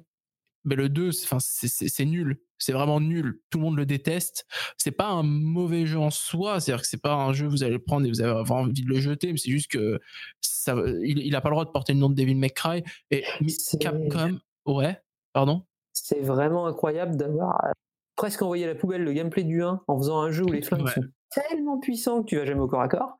Grosso modo, donc du coup tu t'ennuies. C'est redondant au niveau des décors, mais voilà, t'as l'impression qu'il a été fait avec des chutes du 1 euh, qu'ils avaient virées et qu'ils ont rassemblé, ça a fait un jeu. Et c'est Devil May Cry 2, c'est catastrophique. Dante parle plus. Dante par- ça, ça- enfin, ils ont détruit le personnage de Dante, ça c'est juste Ouais. inconcevable quoi. Et c'est trop facile. c'est plus une difficulté. Ouais. plus rien. C'est catastrophique, Devil May Cry 2. Et, et là où Capcom se fout bien de notre gueule, c'est que Ouais. c'est que quand même récemment il y a eu une compile incluant Devil May Hmm, Cry voilà, c'est 1, surtout ça. 2 et 3 qui, qui est sorti sur euh, PC, euh, PS4, Xbox, il me semble aussi. Oui. Et là sur Switch on nous les sort au compte-gouttes. Alors tu te dis bon, ok ils se disent euh, le public Switch pigeon, on sort les trucs au compte-gouttes tranquillement, admettons. Mais enfin je veux dire sortir Devil May Cry 2 en standalone, mais qu'est-ce qui vous prend quoi? Vous savez très bien que le jeu est daubé, c'est nul. On n'en veut pas, personne n'en veut. Mais remballez votre truc. Enfin, je sais pas. Enfin, Capcom. Enfin, je- alors voilà, déclaration solennelle. Si il y a quelqu'un de Capcom ou quelqu'un qui connaît quelqu'un qui travaille chez Capcom qui, qui nous écoute, mais dites-leur, on n'en veut pas, on n'en veut pas. Donnez-nous Devil May Cry 3, le 4, le 5, le, un spin-off, je sais pas, ce que vous voulez, mais Devil May Cry 2, c'est pas la peine. Les gens vont pas payer 20 balles, parce que je suppose que ce sera au moins 20 balles pour, pour cette daube. Mais filez Goland ou Beautiful Joe, mais filez pas ça, quoi. Enfin, je sais pas. Enfin, Ouais. Faites pas ça, quoi. Voilà, désolé, il fallait que je pousse ce coup de gueule. Voilà, Honnêtement, je c'est- serais pas surpris de le voir dans le top eShop, tout simplement parce qu'il porte le nom de Devil May Cry. Ouais, mais là, je pense qu'il y en a beaucoup qui vont pleurer, justement. Je- c'est Ouais, mais c'est possible, c'est possible après derrière, mais euh, ça m'étonnerait pas de. Alors, vu que c'est quand même un jeu qui s'adresse à des fans nostalgiques, je pense que t'achètes pas trop Devil May Cry, j'espère par hasard. Euh, il a quand même sa très mauvaise réputation avec lui, hein, Devil May Cry. C'est l'avantage, entre guillemets, pour le fait qu'il se vende pas. Après, il y a deux, trois qui vont tomber dans le panneau et pleurer. Ouais, espérons, espérons. Mais le 3, quand, si le 3 arrive, et j'espère qu'il arrivera, et dans toute logique il arrivera, là, pour le coup, je serai là. Parce que le 3, Ah là, c'est. là, le 3, c'est- c'est- pff. Et là, c'est la vie. Mais bon, euh, franchement, ouais, c'est- c'est c'est- c'est vraiment dégueulasse euh, la façon dont ils ont fait le truc. Et enfin, je sais pas, j'ai- l'impression, tu vois, tu vois comme ça là, je sens le truc arriver. C'est qu'une fois que les trois seront euh, seront sortis, ils vont nous sortir une compilation euh, en cartouche seulement pour euh, pour les US et en version Asie ou un truc comme ça où il y aura les trois. Bah du coup, euh, voilà, des gens qui auront payé Ah. euh, un par un pourrait- euh, Pour en parler longtemps de la politique de Capcom, de faire des versions Ouais. cartouches, ça reste à des fans prêts à payer plus cher et d'en mettre que la moitié sur la cartouche. Vous pourriez Ouais. vendre la cartouche plus cher encore, mais c'est pas grave, vous le faites pas parce que vous êtes bête. Enfin, c'est incompréhensible leur gestion des jeux en cartouche à Capcom, alors que c'est des produits pollement pour fans. Quand on fait des compiles de Megaman, je suis désolé, c'est pas le grand public qui achète ça. Je comprends pas pourquoi tout n'est pas sur la cartouche Ouais. hors du Japon. Enfin, t'as une version pour le Japon, une version pour l'Europe, une version pour les États-Unis. C'est, je sais pas qui décide du truc, mais à mon avis, il est soit sous drogue permanente, soit il est complètement idiot. Parce que là, je, je vois pas comment c'est possible de faire autant de, comment dire, de- d'erreurs euh, simples sur un truc qui pourrait leur apporter max pépette sans s'embêter, sans s'embêter, en fait. Je, je comprends pas. Et, vous savez quoi? Le pire, c'est que je suis sûr que s'il y a une version cartouche, tu auras le 1 dessus et le 2 et le 3, ça sera un code de téléchargement, un truc comme ça. Ah oui, oui, comme Reka 35 qui réussit. Dégueulasse. Oui, oui, mais ça, oui. Oui, oui, oui, oui, Dégueulasse. Mais oui, mais moi, le pire, c'est que je suis sûr. Si, Pour oui. moi, la compile Resident Evil, ils ont gardé le meilleur sur le 4 qui est sur la cartouche et le 5 et le 6 sont téléchargeables. Alors, petite annonce. En fonction de l'état dans lequel ça va sortir, mais on peut espérer une version 360 plus quand même, donc à peu près stable. Faites Resident Evil 6. À pas cher, vous attendez une promo sur l'eShop, vous amenez un pote, vous mettez quelques chips, et là, à mon avis, vous avez peut-être pas près ce qui va se passer. Mais c'est Ouais. vraiment génial, quoi. Faut absolument le faire une fois dans sa vie, c'est pas possible qu'on ait mis 100 millions de dollars là-dedans. C'est pas possible, c'est incompréhensible. Du coup, il faut absolument le faire une fois. Moi, j'y ai pas cru. hein. Quand j'ai fait avec un pote, je voulais pas trop le faire parce qu'il était précédé à juste titre de sa réputation de mauvais jeu. quoi. Mais par contre, une fois que t'es dedans et que t'as compris que euh, là, ils en avaient rien à foutre, Capcom, bah là, t'es content. Tu fais c'est parti, on va se marrer un bon coup. Et là, vous êtes quoi rire? J'ai rarement autant rigolé devant un jeu vidéo. Là, c'est quand même. Euh, c'est quand même à faire une fois. Et ça fait pas peur. Pour ceux qui aiment les jeux qui j'aime pas les jeux qui font peur. Allez-y, hein, ça a jamais fait peur de la vie ce jeu. Vous pouvez y aller. C'est le seul truc ça fait peur, c'est ceux qui ont payé ça 60 balles. Donc allez-y, c'est génial. Donc, euh, je vais enchaîner sur le jeu suivant. Dernier jeu de ce petit, de cette petite séquence euh, du direct où ils ont un peu euh, tout balancé. C'était Vampire, encore une fois édité par euh, Focus Home Interactive et euh, développé par par qui déjà? Euh, Dontnod. Node. Ouais, Dontnod en Ouais. français. Euh, prévu pour le 29 octobre sur 2019 sur Switch. Perso, moi j'ai la version PC. C'est pas un jeu vraiment que j'apprécie de fou, mais c'est toujours sympa de, de pouvoir Alors, euh, le jouer sur gros Switch. warning. Gros warning, la version PS4, elle est pour être gentil dégueulasse. Donc Ouais. attention à la version Switch, comment elle va être portée. hein, parce que sur PS4, euh, c'était pas bien. Donc euh, il y a eu des patchs, mais c'était quand même pas bien à la fin. Donc faut attention avant de le sortir. Parce que là, effectivement, là par contre, contrairement à Call of Toulouse, là il- le jeu il est mieux, beaucoup mieux déjà. Donc mais attention, euh, attendez quelques tests, retours, faites gaffe quand même sur Vampire parce que sur une Switch Ouais. j'ai un peu peur vu que c'est pas très optimisé sur console. Non, ouais, le, jeu, est solide et, intéressant. Bon, mo- moi, enfin, euh, j'avoue, enfin, je, l'ai fait à une période où j'avais pas trop le temps de jouer, donc ça a été peut-être euh, l'erreur parce que c'est vraiment un jeu où il faut que tu t'imprègnes un peu de l'ambiance, euh, les dialogues, etc.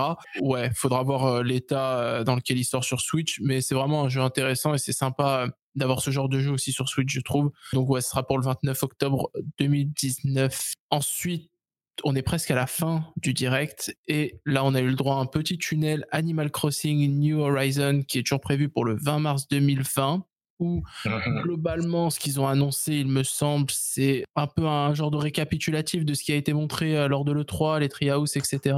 Alors moi j'avoue Animal Crossing je suis de très très loin, peut-être que je me laisserai tenter par celui-ci quand il sortira mais euh, j'y connais pas grand chose. Alors est-ce que vous avez vu des choses un peu neuves de, de- lors de cette présentation? Euh, bah, pas, non, pas grand chose en fait. Comme tu dis, hein, euh, si t'as suivi, euh, si on a suivi le, le trailer de l'E3, plus il était à l'E3 si je dis pas de bêtises. Oui. Ouais. Et avec le Treehouse, le Treehouse 6 derrière, avec les gens qui interviennent, etc., et qui présentent le jeu. Euh, c'est vraiment, euh, c'était des miettes qu'on avait hein, aujourd'hui. Euh, Qu'est-ce qu'on peut rajouter? On pourra revendre ces mauvaises herbes pour. euh, on pourra revendre des mauvaises herbes pour avoir euh, de l'argent ou des points, euh, des points Nook, des miles, ils appellent, euh, et puis qui nous permettront euh, d'accéder à des mini-jeux, etc. Voilà. Euh, manger une pomme, euh, ça permet de déterrer un arbre avec une pelle et le replanter tel quel. Donc, euh, voilà, j'ai- bon, bienvenue dans Animal Crossing, mais euh, non, concrètement, euh, ouais, un- moi, je voulais un segment animal dans ce direct et euh, je suis un peu déçu, quoi. C'est, Mm. c'est- on sait quoi, c'est, on- C'est pas vraiment, je pense, un jeu qui est fait pour être dans un direct généraliste. Je pense vraiment qu'il va beaucoup gagner quand il va avoir son probable, très probable direct dédié euh, février ou voilà, mars. peut-être, peut-être, peut-être. Parce que c'est un jeu qui a un rythme de présentation qui n'a absolument rien à voir avec toutes les autres licences de Nintendo. C'est un jeu calme, posé, c'est une mm, mm, simulation mm. de vie, c'est un jeu de gestion. Euh, dans un direct, on enchaînait les jeux qui, en plus, juste avant, qu'on aime ou pas les jeux tiers qui sont présentés avant, après, c'était quand même plutôt action. Donc, du coup, on passe à ça. Je comprends que ça fasse bien. Surtout, ça durait 5 minutes, effectivement, pour un résumé de 3 c'était un petit peu long dans un direct classique, mais ça a parfaitement sa place par contre dans un direct à part. Moi, ce que je retiens surtout d'Animal Crossing, c'est que ça a l'air d'être Animal Crossing, effectivement. Ça a bien l'ADN de la série. Ça a l'air d'avoir quand même, on aperçoit comme d'habitude les quelques évolutions en termes d'aménagement qu'ils ont montré déjà des, du décor extérieur, des lieux, etc. Et c'est Mm. euh, graphiquement hyper charmant.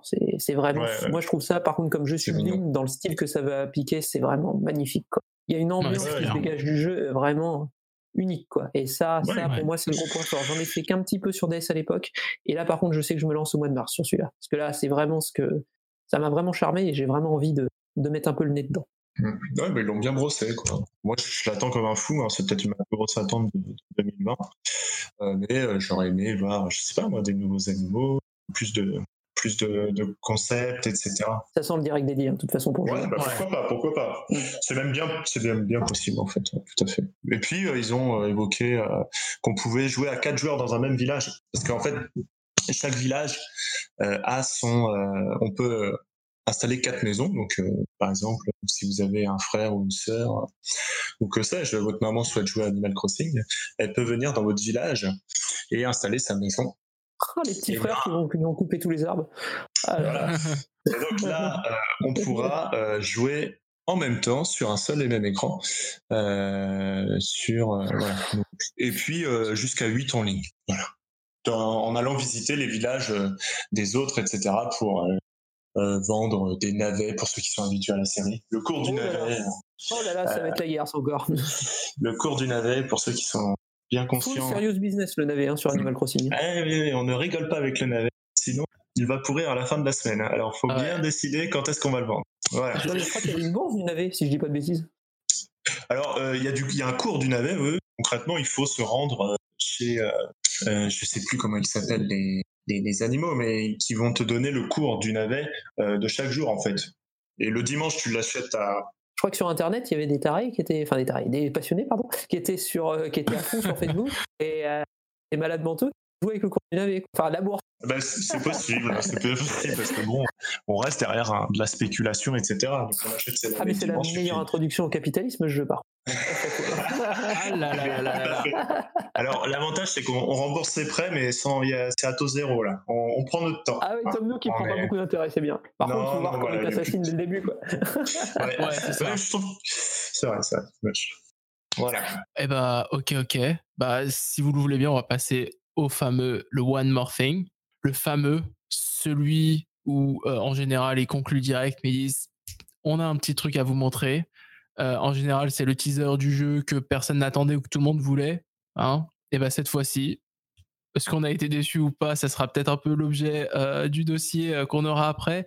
Xenoblade Chronicles Definitive Edition pour 2020 personne ne l'attendait. Alors, on avait eu sur Twitter quelques petits teasings de, de, staff de Monolith où tout simplement ils retweetaient l'annonce du Nintendo Direct et en général ça annonce euh, un produit euh, de chez eux que les gens disaient bon bah voilà ça sera euh, un portage de Xenoblade le X Chronicle X pardon Mhm. de la Wii U ou qui sait peut-être une suite à, au- à un Xenoblade euh, un Xenoblade Chronicle 3 et au final eh ben, c'est le premier en euh, Definitive Edition. Donc on nous a montré euh, une cinématique qui permet de faire un peu le comparatif avec euh, le premier, enfin le premier, l'original pardon, qui est sorti sur Wii. Alors de ce qu'on a vu apparemment, ça serait le jeu passé sous la direction artistique du 2. On voit les personnages un peu changer et avec un, un bon lifting graphique graphique quand même. Enfin moi j'ai trouvé ça quand même assez joli. Et euh, a priori on, on aurait peut-être des nouveautés, des nouvelles zones, je ne sais pas. Moi, j'ai pas fait le, le- premier sur Wii, donc je sais pas à quoi on peut s'attendre au niveau de contenu supplémentaire. Alors, je sais pas si vous, euh, vous l'avez fait. Apparemment, c'est ce qui est en plus là de ce qu'on aperçoit, si c'est ce qu'on aperçoit, parce que toujours rester prudent, mais je pense que oui. C'est la zone qui a été cutée dans le premier, l'immense zone qui a été cutée en fait pour temps de développement sur le premier, euh, qui se trouve, je dis pas de bêtises, sur, crois qu'elle est sur Bionis, celle-là, un des deux titans, et Ouais. elle est énorme cette zone. C'est la- elle est plus grosse que, la, première- que les premières zones du jeu qui sont déjà gigantesques, et là c'est plus gros encore. Donc là, c'est un gros gros segment de jeu en plus, je pense qu'ils ont rajouté. Donc là, on est vraiment sur un truc plutôt cool en fait. Après, il faut voir les autres changements, mais on est parti, on part sur un truc cool quoi. Ça plus euh, la grosse mise à jour de graphique et le changement moteur- de moteur du jeu en tout cas. Ça, c'est, Ouais. on part sur du lourd. Après, on espère juste qu'ils ont fait aussi quelques adaptations d'ergonomie, notamment dans parce que le 1 pour les menus, c'est c'est rude quand même, hein, c'est le bled 1 maintenant, donc euh, c'est un peu le bazar. Donc j'espère qu'ils ont fait des adaptations ergonomiques à ce niveau-là, quoi. Donc euh, surtout. Ouais, bah j'imagine. hein. Enfin, en général, euh, quand ils font des remakes comme ça, ils font pas le travail à moitié chez Nintendo, Ouais. donc Oui, généralement. on espère. Et ben voilà qui conclut, euh, qui conclut le direct. Donc, ce que je propose, c'est qu'on fasse un petit tour de table sur bah, un peu votre ressenti, vos impressions sur le direct euh, rapidement. 3-4 phrases. On va commencer par, euh, par Sid. Sid, que, qu'en as-tu pensé, toi, de ce direct? Euh, écoute, le direct je l'ai trouvé assez, enfin, j'ai trouvé bon sans plus quoi. C'était, euh, l'impression qu'il il était un peu là pour pour dire qu'on est là tous les sept, tout, le temps au mois de septembre, donc euh, fallait qu'on soit là. Et puis voilà, j'ai pas, j'ai pas été transcendé quoi. Ma liste de ma liste de jeux ne s'est pas, bah, comment dire. Ma liste de jeux achetés ne s'est pas agrandie, bien que euh, je mets une petite réserve quand même sur euh, les- le portage Wii U de Tokyo Mirage Session et, peut-être Xenoblade, mais que j'ai déjà fait. Donc, euh, refaire un RPG d'une centaine d'heures, euh, même si euh, la patte graphique, elle a, pris, elle a fait un bond, c'est pas trop dans mes habitudes. Mais euh, globalement, ouais, voilà, c'était le, pour dire, euh, bon, bah voilà, euh, il y a ça qui vous arrive euh, sur le coin du nez à la fin de l'année, et puis. euh, on a mis un petit peu, on a saupoudré d'un petit peu de jeu de 2020, euh, portage, portage, et puis, euh, et puis voilà quoi. Donc euh, bon, le ressenti c'est, euh, c'est bon sans plus. Ok. Et toi, Citan C'est un, c'est un petit peu pareil que Sid, à la différence que je suis content qu'ils aient poussé un tout peu plus fait, les, les tiers euh, encore dans ce direct. Ils se sont vraiment mis, Nintendo s'est vraiment mis en, de côté dans ce direct-là. hein, ça se voit clairement. Ils ont, ils ont expédié leur jeu la plupart du temps. Le plus gros segment, c'est Animal Crossing parce qu'il n'est pas sorti. Mais sinon, euh, Luigi's Mansion, ils avaient dit qu'ils allaient se focaliser sur Luigi's Mansion et Pokémon. Ça fait 3 minutes, même pas, je crois, sur Luigi's Mansion et 4 minutes sur Pokémon. Quoi. Donc, euh, ça a vraiment été Ouais. positif et que ça a vraiment été la place en fait au, au tiers. Alors moi, là où je suis content, c'est que c'est le retour du RPG Jap, grosso modo. Euh, Là, Carrément. moyen d'être content avec des nouveautés, des remakes ou des euh, et même des euh, des partages de, de choses qui existent déjà.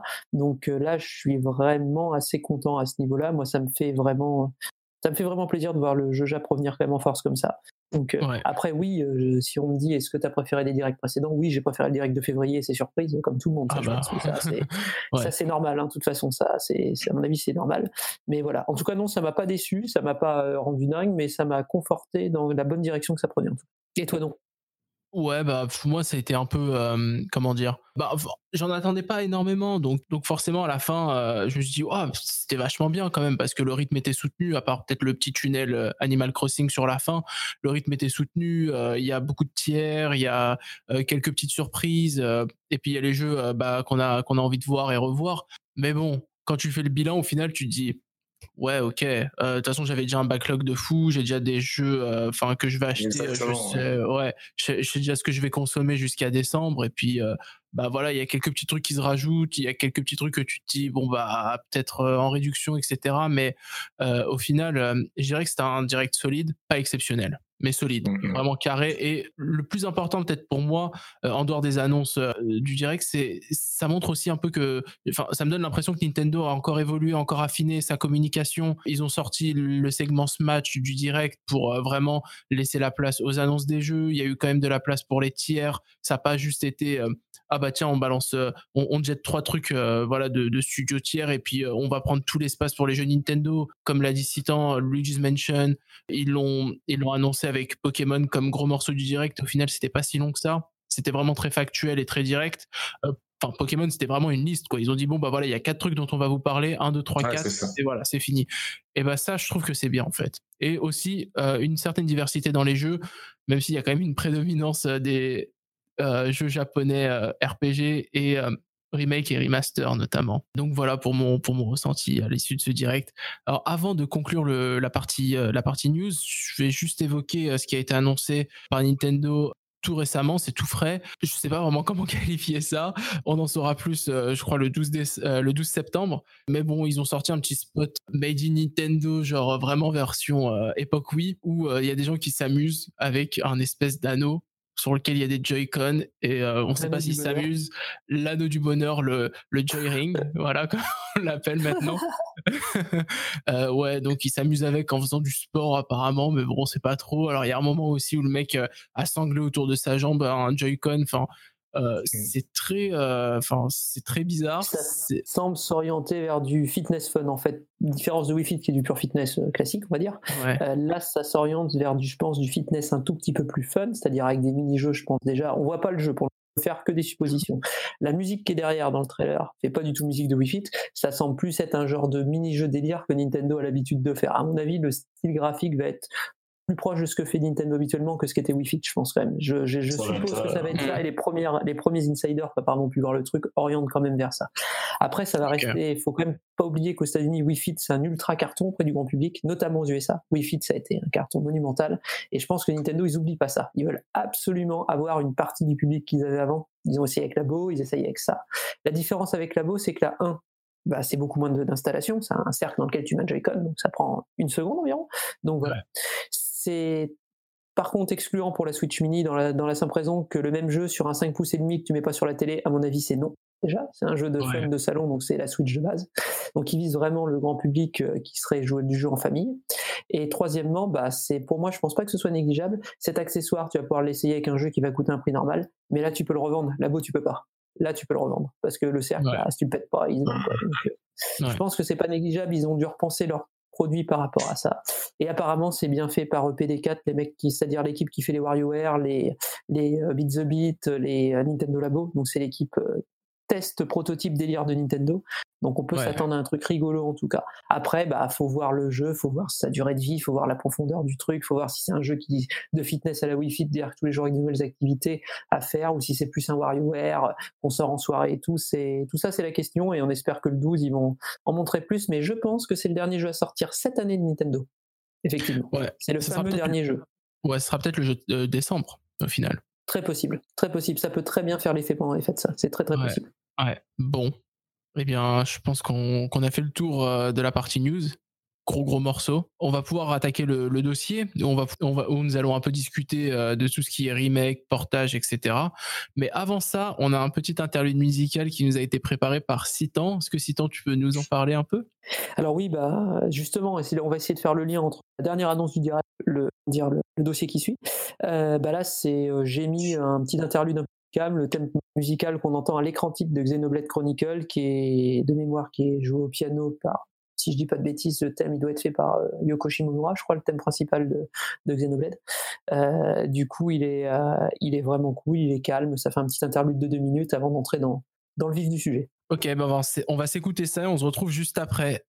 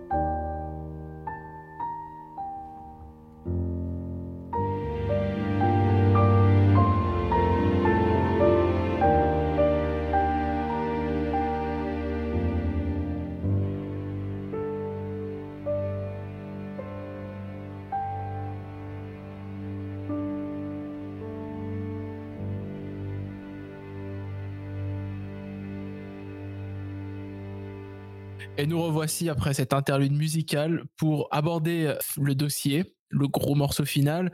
Et cette fois-ci, nous allons parler de remake, remaster, portage, pourquoi, comment, est-ce que c'est juste, est-ce que c'est pas juste, qu'est-ce qu'on a envie de voir, qu'est-ce qu'on ne veut pas voir, des bons exemples, des mauvais exemples.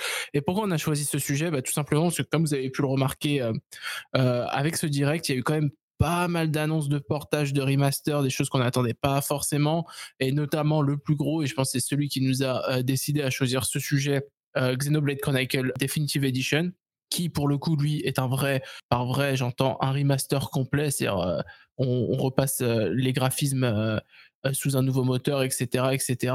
Alors Déjà, question toute bête, est-ce qu'à votre avis, il y a trop de, de portages et de remakes, de remaster sur Switch? Trop euh, portage, je sais pas dans quel. En fait, tout, tout en vient de la définition. Admettons qu'un joueur, un, un, éditeur tiers souhaite euh, amener son jeu sur Switch. Euh, je pense par exemple à Diablo, Overwatch, etc. Euh, c'est des jeux qui sont euh, qui sont d'actualité encore. Donc bon, pour moi, ça a une importance de les voir. Euh, et je les considère pas vraiment comme euh, des portages à proprement parler. Ouais. Euh, on va pas chercher euh, le catalogue rétro, euh, on va dire pré PS3 et pré Wii, etc. On, vraiment, on, est au cœur de l'actualité. Overwatch, ça se joue encore. Diablo 3, c'est un sujet un petit Diablo 3, c'est un peu... Mais euh, voilà, c'est des jeux qu'on joue encore aujourd'hui euh, et qui ont une certaine communauté euh, encore active, je dirais. Ouais, parce que... Donc, oui. Enfin, moi, moi, si je puis, je puis me permettre, en fait, c'est plus, enfin, tout le monde les appelle des portages, par exemple Witcher 3, etc. Mais bon, comme c'est des jeux plutôt, on va dire current gen, euh, pour moi, c'est plus, en fait, des, des, adaptations. Je vois pas pourquoi on appelle ça un portage. Pour moi, un portage, c'est vraiment quand tu prends un truc d'une vieille console ou du, et que tu vois, tu le mets sur une nouvelle. Enfin, encore une fois, c'est chipoté peut-être sur les mots, mais euh, c'est plus des adaptations en fait. Tu vois ce que je veux dire? Ouais, bah, je, suis, plutôt d'accord avec ça. Et puis, euh, du coup, euh, pour revenir à la question, est-ce qu'il y en a trop? Là, du coup, voilà, ça va jouer au niveau de la définition. Donc, les tiers qui veulent installer leur jeu sur Switch, leur jeu de current gen, comme tu dis, c'est oui. les autres portages, c'est une autre histoire en fait. Par exemple, Capcom. Voilà. euh, bon, on en arrive au, au sujet euh, qui peut fâcher. C'est-à-dire que Capcom, euh, c'est une politique qu'ils avaient annoncée il y a 2-3 ans, il me semble, qu'ils avaient dit qu'ils allaient se concentrer euh, sur euh, le revival de, de leur ancienne licence par l'intermédiaire de nouveaux jeux et euh, de portage. Et ben malheureusement, oui, la Switch elle sert un petit peu à, à, un peu à la poubelle en fait de Capcom pour être ah, un peu grossier. Le, le, mot est lancé. euh, c'est un peu le. Bah, Capcom n'a sorti qu'un nouveau jeu hein, de sa current euh, gen, c'est Mega Man 11. Voilà. Alors après, il y en a, ils vont me dire que la Switch n'est pas assez puissante pour faire tourner du NH World, euh, du euh, Resident Evil 7. C'est possible c'est possible. Mais euh, du coup, on les attend plus sur des, des jeux euh, adaptés, ou un minimum d'efforts. Euh, je pense qu'il y a une ouais. certaine communauté qui attend un Monster Hunter spécifique à la Switch, par exemple. Et là, bah, ouais. comme tu dis, euh, voilà, on a des trucs. Est-ce qu'il y a trop de portage de la part de Capcom? Peut-être. On a du Onimusha. Alors, j'ai du respect pour les gens de, qui aiment les Onimusha, il n'y a pas de problème. Mais bon, pff, voir débarquer Onimusha, voir tout, un tas de Street Fighter 2 et puis en fait derrière on te sort une compile euh, c'est enfin bref en gros on te fait payer 3 4 fois et puis à côté euh, les autres consoles ont des nouveaux jeux. Donc moi je pense que le cas Capcom ouais est un peu c'est un peu le mauvais élève. Donc il y en a trop peut-être de ce côté-là. Mais je sais pas c'est quoi votre, votre sentiment là-dessus le le truc le truc c'est qu'en fait c'est difficile en fait de dire une règle globale, il y en a trop ou il y en a pas assez en fait.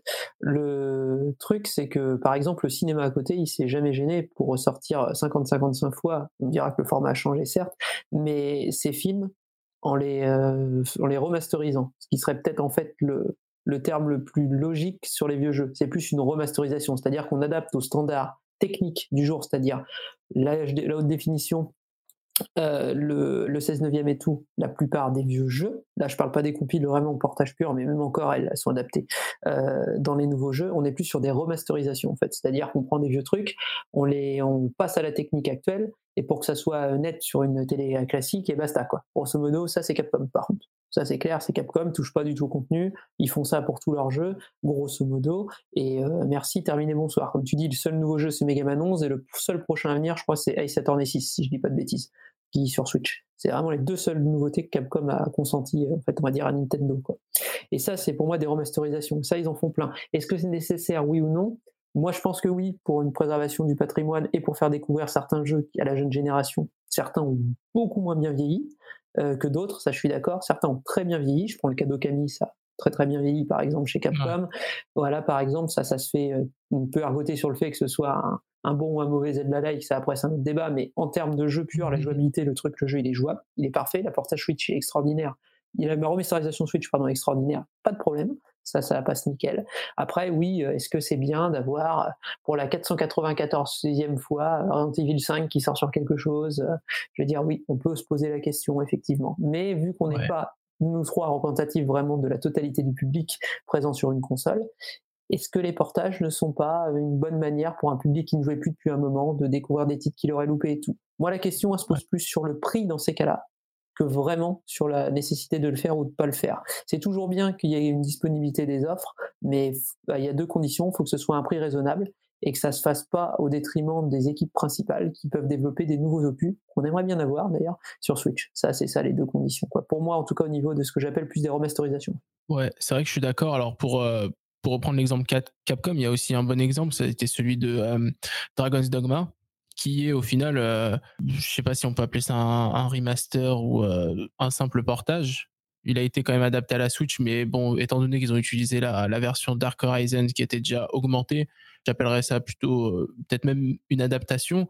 Et pour le coup, le, travail était correct dessus. Donc euh, c'est vrai que si on avait plus d'initiatives de ce genre, où c'est vraiment en plus un jeu qui a sa communauté, mais qui n'a pas été un franc succès, si ça permet de le faire redécouvrir, alors là, je suis complètement d'accord avec toi. Euh, c'est totalement justifié et c'est même ce, ce, que moi, personnellement, j'ai envie de voir. D'autant plus que le prix sur ce jeu était tout à fait raisonnable. Donc, euh, il n'était pas vendu au prix fort. Alors, je connais plus le prix exact, mais euh, c'était du 30. Il était à 30 balles, un truc comme ça. Voilà. Je crois que c'est 30. Il était vraiment pas cher. Ouais. Et c'est intéressant aussi le fait, parce que, enfin, vous deux, vous, vous êtes vous avez bien précisé que voilà, il, il y a des termes à utiliser, il y a des remakes, il y a des remasters, etc. Donc, je pense aussi que le lexique, même si certains diront c'est chipoté, est, assez important euh, dans le sens où voilà, un remaster, ce n'est pas un remake, un portage, c'est pas un remaster, et euh, ce que j'appelle une adaptation, c'est pas c'est pas un portage non plus. C'est des choses différentes. Enfin, moi aussi, il y a, un autre truc. Bon, on a parlé du prix. Euh, la question du prix dans le jeu vidéo, personnellement, c'est un truc que, que je trouve toujours un peu compliqué parce que c'est dur à évaluer. Que ça doit être en fonction de la popularité de la licence, de la demande du public, des moyens investis dans, pour faire le jeu. Bon, c'est un peu. Euh, on, on, sait ce qui est trop cher. Après. Un vaste débat. Ouais, c'est un vaste débat. Mais il y a aussi, enfin, la pertinence des fois aussi des, des, remakes. Enfin, on va, on va reprendre un exemple euh, évoqué euh, tout au début, euh, Secret of Mana. Pourquoi avoir fait ce remake, par exemple? C'est un peu chaud. Ben, c'est chaud dans la mesure où, en plus, déjà, pourquoi, à la limite, remake, passer Secret of Mana en 3D pour qu'il soit. Ok, bon, d'accord, pourquoi pas. Mais le faire comme ça, en gardant la vue originale de l'époque, mais avec une 3D type téléphone portable euh, fait par une entreprise de Coréens euh, sous drogue, je vois pas pourquoi vous avez fait ça en fait les gens quoi. Donc c'est vendre ça plein pot. En plus derrière, là aussi la question du prix qui se pose encore une fois, c'est absolument incompréhensible d'avoir fait ça. Je veux dire, euh, et surtout quand tu te prends un retour de flamme, tu dois te douter que tu vas te prendre un retour de flamme comme ça. C'était un tout petit peu producteur de jeu dans une boîte et que tu touches avec le patrimoine historique de la boîte, tu sais que si tu dénatures le truc de base, et on a bien vu l'exemple tout à l'heure entre Trial of Mana et Secret of Mana, on prend la même série, il y en a un qui est respectueux et l'autre qui ne l'est pas. Bah, la différence de réaction, c'est vu tout de suite. Quoi. Au moins, euh, il, y a eu un, il y a eu un, comment dire, un- l'effet positif derrière, c'est que on te sort euh, le 3 euh, complètement remake euh, avec les sous-titres d'une beauté et puis tu as une compile aussi qui suit là aussi qui a été bien traitée etc trois jeux en un voilà. Il y a eu un- une réaction mine de rien quand même de, de Square Enix derrière ce entre guillemets ce, ce mini scandale de, de remake du, du premier en fait Et puis aussi ce direct euh, nous montre. Alors, bon, petit aparté, euh, je sais pas si on doit revenir aussi sur le cas Final Fantasy VIII qui est là pour le coup en remaster, mais bon, en remaster vraiment du pauvre quoi, parce que on nous a teasé les modèles 3D, et puis à la fin, quand tu lances le jeu, bah en fait, ouais, il y avait vraiment que les modèles 3D qui ont été changés, et puis on te met des cheat codes très décevants. Mais bon, voilà, en plus vendu plein pot encore une fois, donc on parlait du prix. Ouais, tu vois, c'est tu, tu payes au, prix d'un remaster, des, des, des limites des, des ISO euh, PS1 où il y a juste les modèles 3D et les cheat codes. Bon, les cheat codes, euh, ça c'est c'est un truc, enfin moi personnellement, je trouve un peu. euh, je crois qu'il y a eu aussi quelques petites adaptations de gameplay, mais bon, euh, voilà, il n'y a pas de quoi casser euh, trois pattes à un canard. Non, mais le cheat code, c'est c'est- dérisoire. C'est c'est- Ouais. Honnêtement, c'est du je m'en foutisme.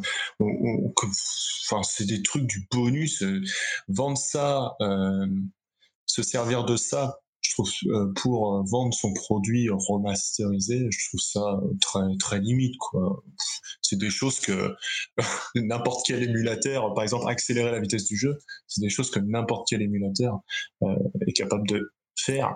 Bon, quand bien même, bravo à Square Enix, c'est d'avoir augmenté la vitesse du jeu sans que les musiques soient impactées. Bon, c'est- à souligner. le- Mais- Le problème principal de Square Enix, c'est la gestion. Là, par contre, c'est un cas. Eux, c'est un, un cas spécifique du remaster remake quand même. Eux, c'est la gestion de leur patrimoine historique, elle est catastrophique. Alors, on va pas se mentir, hein, il y a des trucs qui ressortent pas du tout parce que je pense qu'ils ont personne pour faire des adaptations et que Square Enix, ils arrivent pas à déterminer ce qui va bien se vendre ou pas dans leur patrimoine. Ils portent brut des trucs, euh, tu sais pas pourquoi, genre euh, qui ressortent du placard. quoi. Il y a un fan qui avait demandé FF12 en fait à un moment donné, ou enfin je sais pas. Mais euh, du coup, il y a des trucs qui sont bizarres. Il y a des gestions de remake qui se passent très bien, notamment suite Final Fantasy XII, de remaster pardon, comme Final Fantasy XII, qui se passe extrêmement bien, où là, Ouais. il y a une vraie travail d'adaptation, d'ergonomie, de changement de- d'éléments de, gameplay, de tricks et tout, qui font que le jeu est transformé et beaucoup plus agréable à faire Ouais, super. Voilà. et super, qui est génial. Très bon portage Switch en plus, ça se passe très bien à ce niveau-là. Mais par contre, à côté de ça, euh, on va jamais te ressortir, alors que ça hurle, on va jamais te ressortir un chrono, on va jamais te, te ressortir un truc du placard, euh, même, mais là je parle même pas en, en, en- je veux dire en remake, hein, en portage pur à la FF, euh, non, ça en sort pas par contre. À côté de ça, on, on a des algorithmes sur PC faits par des fans qui refont les décors de Final Fantasy en fait avec l'IA et tu sais pas pourquoi on va pas aller contacter ces gens-là, ça nous permettrait de vendre le jeu 20 balles de plus et euh, on- les gens le feraient. Non, par contre, il y a des décisions qui sont incompréhensibles dans la gestion du patrimoine de Square en fait. C'est peut-être l'éditeur tiers avec euh, Capcom qui a le plus gros patrimoine du jeu vidéo japonais et on se demande bien ce qu'ils font en fait quoi. C'est c'est incompréhensible la gestion d'équipe. Je pense qu'il y a des gros problèmes internes à Square qui doivent poser des problèmes et ça se voit par moments, genre Secret of Mana ou effectivement la gestion FF8 Remake, la mauvaise gestion d'FF8 Remake quoi. Donc là c'est c'est c'est quand même problématique quoi. C'est ça le, le souci, c'est que t'as des il y a aussi des bons et des mauvais élèves dans les portages remaster quoi. Ouais. C'est c'est problème Ouais, quoi. puis, euh, mais FF8, par exemple, j'ai lu que. J'ai lu sur le test justement de jeuxvideo.com qui disait que les cinématiques ne sont même pas retouchées en fait. C'est de la SD. Il n'y a même pas Ouais, de de la SD. haute définition. Je trouve ça euh, vraiment. euh, enfin, c'est presque du foutage de gueule en fait. Ouais. Euh, on a mis, on a collé les, euh, le design des, des persos de comment Final Fantasy euh, Dissidia, je crois, sur euh, les persos d'FF8. On a fait, ah, ça commençait très bien hein, la communication euh, sur FF8 Remake. hein. Et puis Ouais. à l'arrivée, on a un produit, euh, bah, comme tu dis, Frostman, c'est, euh, on a changé la tête des gens et puis voilà, on n'a pas fait Ouais. grand chose à côté quoi. Le problème qu'il y a, je pense, de Square et de beaucoup de Japonais de cette époque-là aussi, Sega et comme d'habitude dans le coup, mais euh, c'est qu'en fait, euh, il n'y avait pas une sauvegarde totale des, je pense, des assets de développement. hein. Je pense que là, ils font du rétro non, ouais. sur les FF. Je pense. Je pense qu'ils sont rendus Ouais. à ça, ce qui fait que les décors, ils les ont pas en, en haute résolution. Je crois qu'il n'y a que FF9 qui les a, mais FF7 et FF8, ils les ont pas en fait. Et Kingdom Hearts, par exemple, quand ils ont fait le portage sur la PS3, ils ont refait le jeu de A à Z. Ils ont, ils avaient effacé le jeu, donc ils l'ont refait. Ils ont refait, ils ont recodé un jeu entre ça. PS2 sur PS3, ce qui fait qu'ils ont mis deux. Tout le monde demandait pourquoi ils mettaient deux ans à faire que- qu'il y ait un sur PS3. Bah, parce qu'ils refont le jeu, en fait. Et du coup, Ouais. c'est hallucinant, en fait. Les Japonais avaient aucune notion, certains, de préservation de leur patrimoine. Du coup, je pense qu'il y a des problèmes sur les vieux jeux PS1 aussi, comme ça. Ça Ouais. se trouve, ils n'ont pas les assets de Chrono Cross, ils n'ont pas les assets de Front Mission, ils n'ont pas les assets de Saga Frontier. Ça pose d'énormes problèmes, je pense, en fait, en interne. Là où Capcom, par exemple, a bien archivé son boulot, lui, par contre. À côté, Ouais. tu vois, c'est la différence, quoi. Et ou Nintendo, par exemple. Mais Ouais. c'est, Sega, c'est pareil. Panzer Dragoon et Saga est perdu pour toujours. Panzer Dragoon Zoe aussi. Enfin, euh, Shining Force est effacé. Enfin, il y a des, il y a des hallucinations. Tu te dis, mais comment vous pouvez effacer des trucs? Vous êtes jamais dit dans l'idée, comme le cinéma, que vous allez en sortir un jour? Et apparemment, non. Dans leur clairement, oui, ils y pensaient pas, en fait. Non, bah, à, l'époque, les mecs, ils, enfin, ils, ils faisaient des jeux, ils en finissaient un. Bon, bah voilà, euh, maintenant on a besoin de disques durs pour euh, commencer le deuxième. Ah bah euh, ouais, ça, c'est bon, c'est fini, efface, on s'en fout, tu vois. Enfin, les mecs, ils étaient juste là pour faire des jeux, ils se posaient pas la question et plutôt que, je sais pas, moi, d'acheter un nouveau PC ou un truc comme ça, bon bah, ils resettaient le truc et puis c'était parti. Mais c'est intéressant parce que tu parlais de bons et mauvais élèves. Alors, je pense que déjà, le, comment dire. Euh, la façon dont tu as sauvegardé ton travail effectué sur le jeu euh, fait, euh, enfin, va influencer si tu vas être un bon et mauvais élève. Mais quand on parle de Sega, par exemple, enfin Sega, au niveau des Sega Ages, c'est du, c'est du super boulot quand même. Là, vraiment, Alors oui. Là, du lourd. c'est c'est plus que du portage, c'est- pas du remake, on est vraiment dans la, je sais pas comment dire, c'est de la remasterisation de boulot, c'est, mais c'est, ça va plus loin que ça. C'est comme quand James Cameron retravaille ses films quand, pour les sorties ciné ou pour le, le- le cinéma, c'est-à-dire qu'il va retoucher à la colorimétrie d'image, il va retoucher en fait à la, à, au grain, il va retoucher à la définition. Là, c'est exactement ce que font le studio M2 sur, sur les portages. Mm. Virtua Racing, par exemple, pour prendre, j'en parlais tout à l'heure, mais pour prendre le dernier portage qu'ils ont fait, c'est hallucinant au niveau de la qualité. Tu as vraiment le jeu d'époque, mais visuellement qui est, qui est exactement comme à l'époque, mais sont les bugs, sont les machins, ça a été fluidifié, les tracés ont été, les légers bugs ont été enlevés, l'ergonomie a été retouchée, il y a des options de confort, c'est vendu à un prix dérisoire en plus. Alors là, pour le coup, Sega, hallucinant de vendre ça à ce prix-là, quoi. 8 balles un travail comme ça, alors qu'à côté, on vend 20 balles des portages bruts de décoffrage. Tu fais, Ah, c'est clair. C'est, tu fais du coup, bon bah ok, euh, ça a beau être des vieux jeux, bah, le gameplay est toujours là. Non, le travail de fait, de, c'est vraiment presque un travail de, ouais, de mise en avant, de dépoussiérage, de, de rehaussage de ce qu'étaient les jeux vidéo d'époque. Et à ce niveau-là, c'est, c'est vraiment, c'est intouchable. Voilà ce que fait Sega là-dessus, c'est trop bien. Après, on peut argoter sur la sélection de jeux, oui, d'accord. Mais par contre, sur ce qui est fait sur les 10 jeux, ça, par contre, c'est inattaquable. Ouais, je suis d'accord. Puis bah, autre bon élève, c'est Nintendo.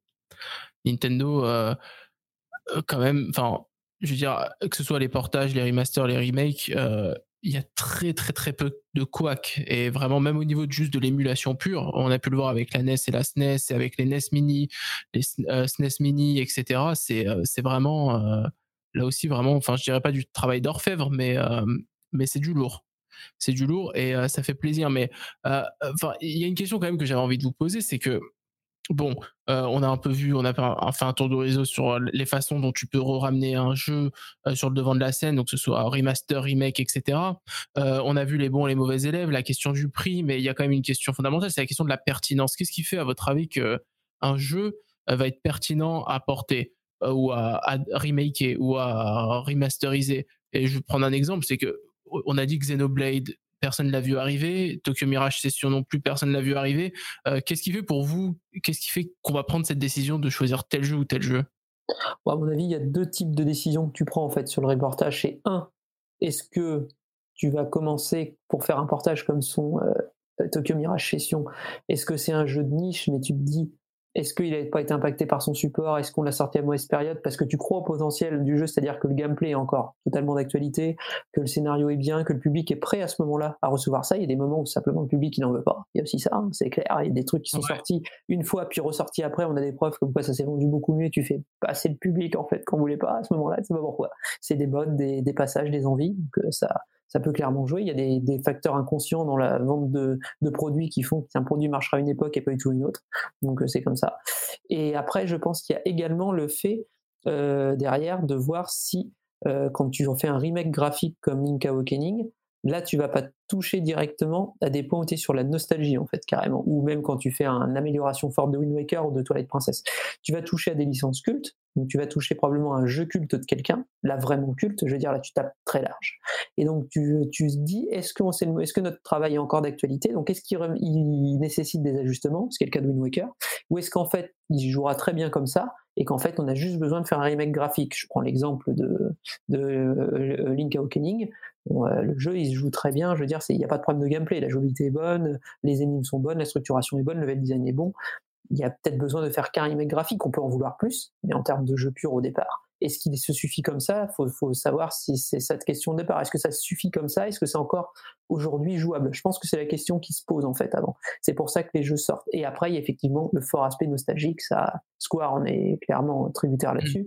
Et euh, Nintendo, un petit peu moins. Quand tu vois les choix de portage et de remake qu'ils font, c'est un petit peu moins ça. Xenoblade, je pense qu'il y a aussi le fait que le jeu n'a pas été distribué aux États-Unis, en fait, par Nintendo. Ça a été distribué par Exceed à l'époque, et le jeu est resté très confidentiel dans sa distribution sur Wii. Le 2 a bien marché. Est-ce que là, on peut pas vraiment bien plus vendre le 1 en faisant un remake en plus, quoi, du coup? Est-ce que là, on peut pas quand même revendre Xenoblade 1 comme un nouveau jeu aux États-Unis? Je pense que là, la question s'est posée. Ouais, c'est possible. Et puis bon, enfin après bon, il avait quand même été porté euh, façon crade sur du 3DS. Alors je sais pas quelle, quelles ont été les ventes, j'ai pas les chiffres en tête, mais euh, mais bon, on va pas se plaindre. euh, Enfin, on va pas se plaindre. Si certains se plaindront parce qu'ils diront que Monolith, au lieu de, de, de nous ressortir Xenoblade euh, 1, il pourrait faire autre chose. Mais bon, ça c'est encore un autre débat, j'ai envie de dire.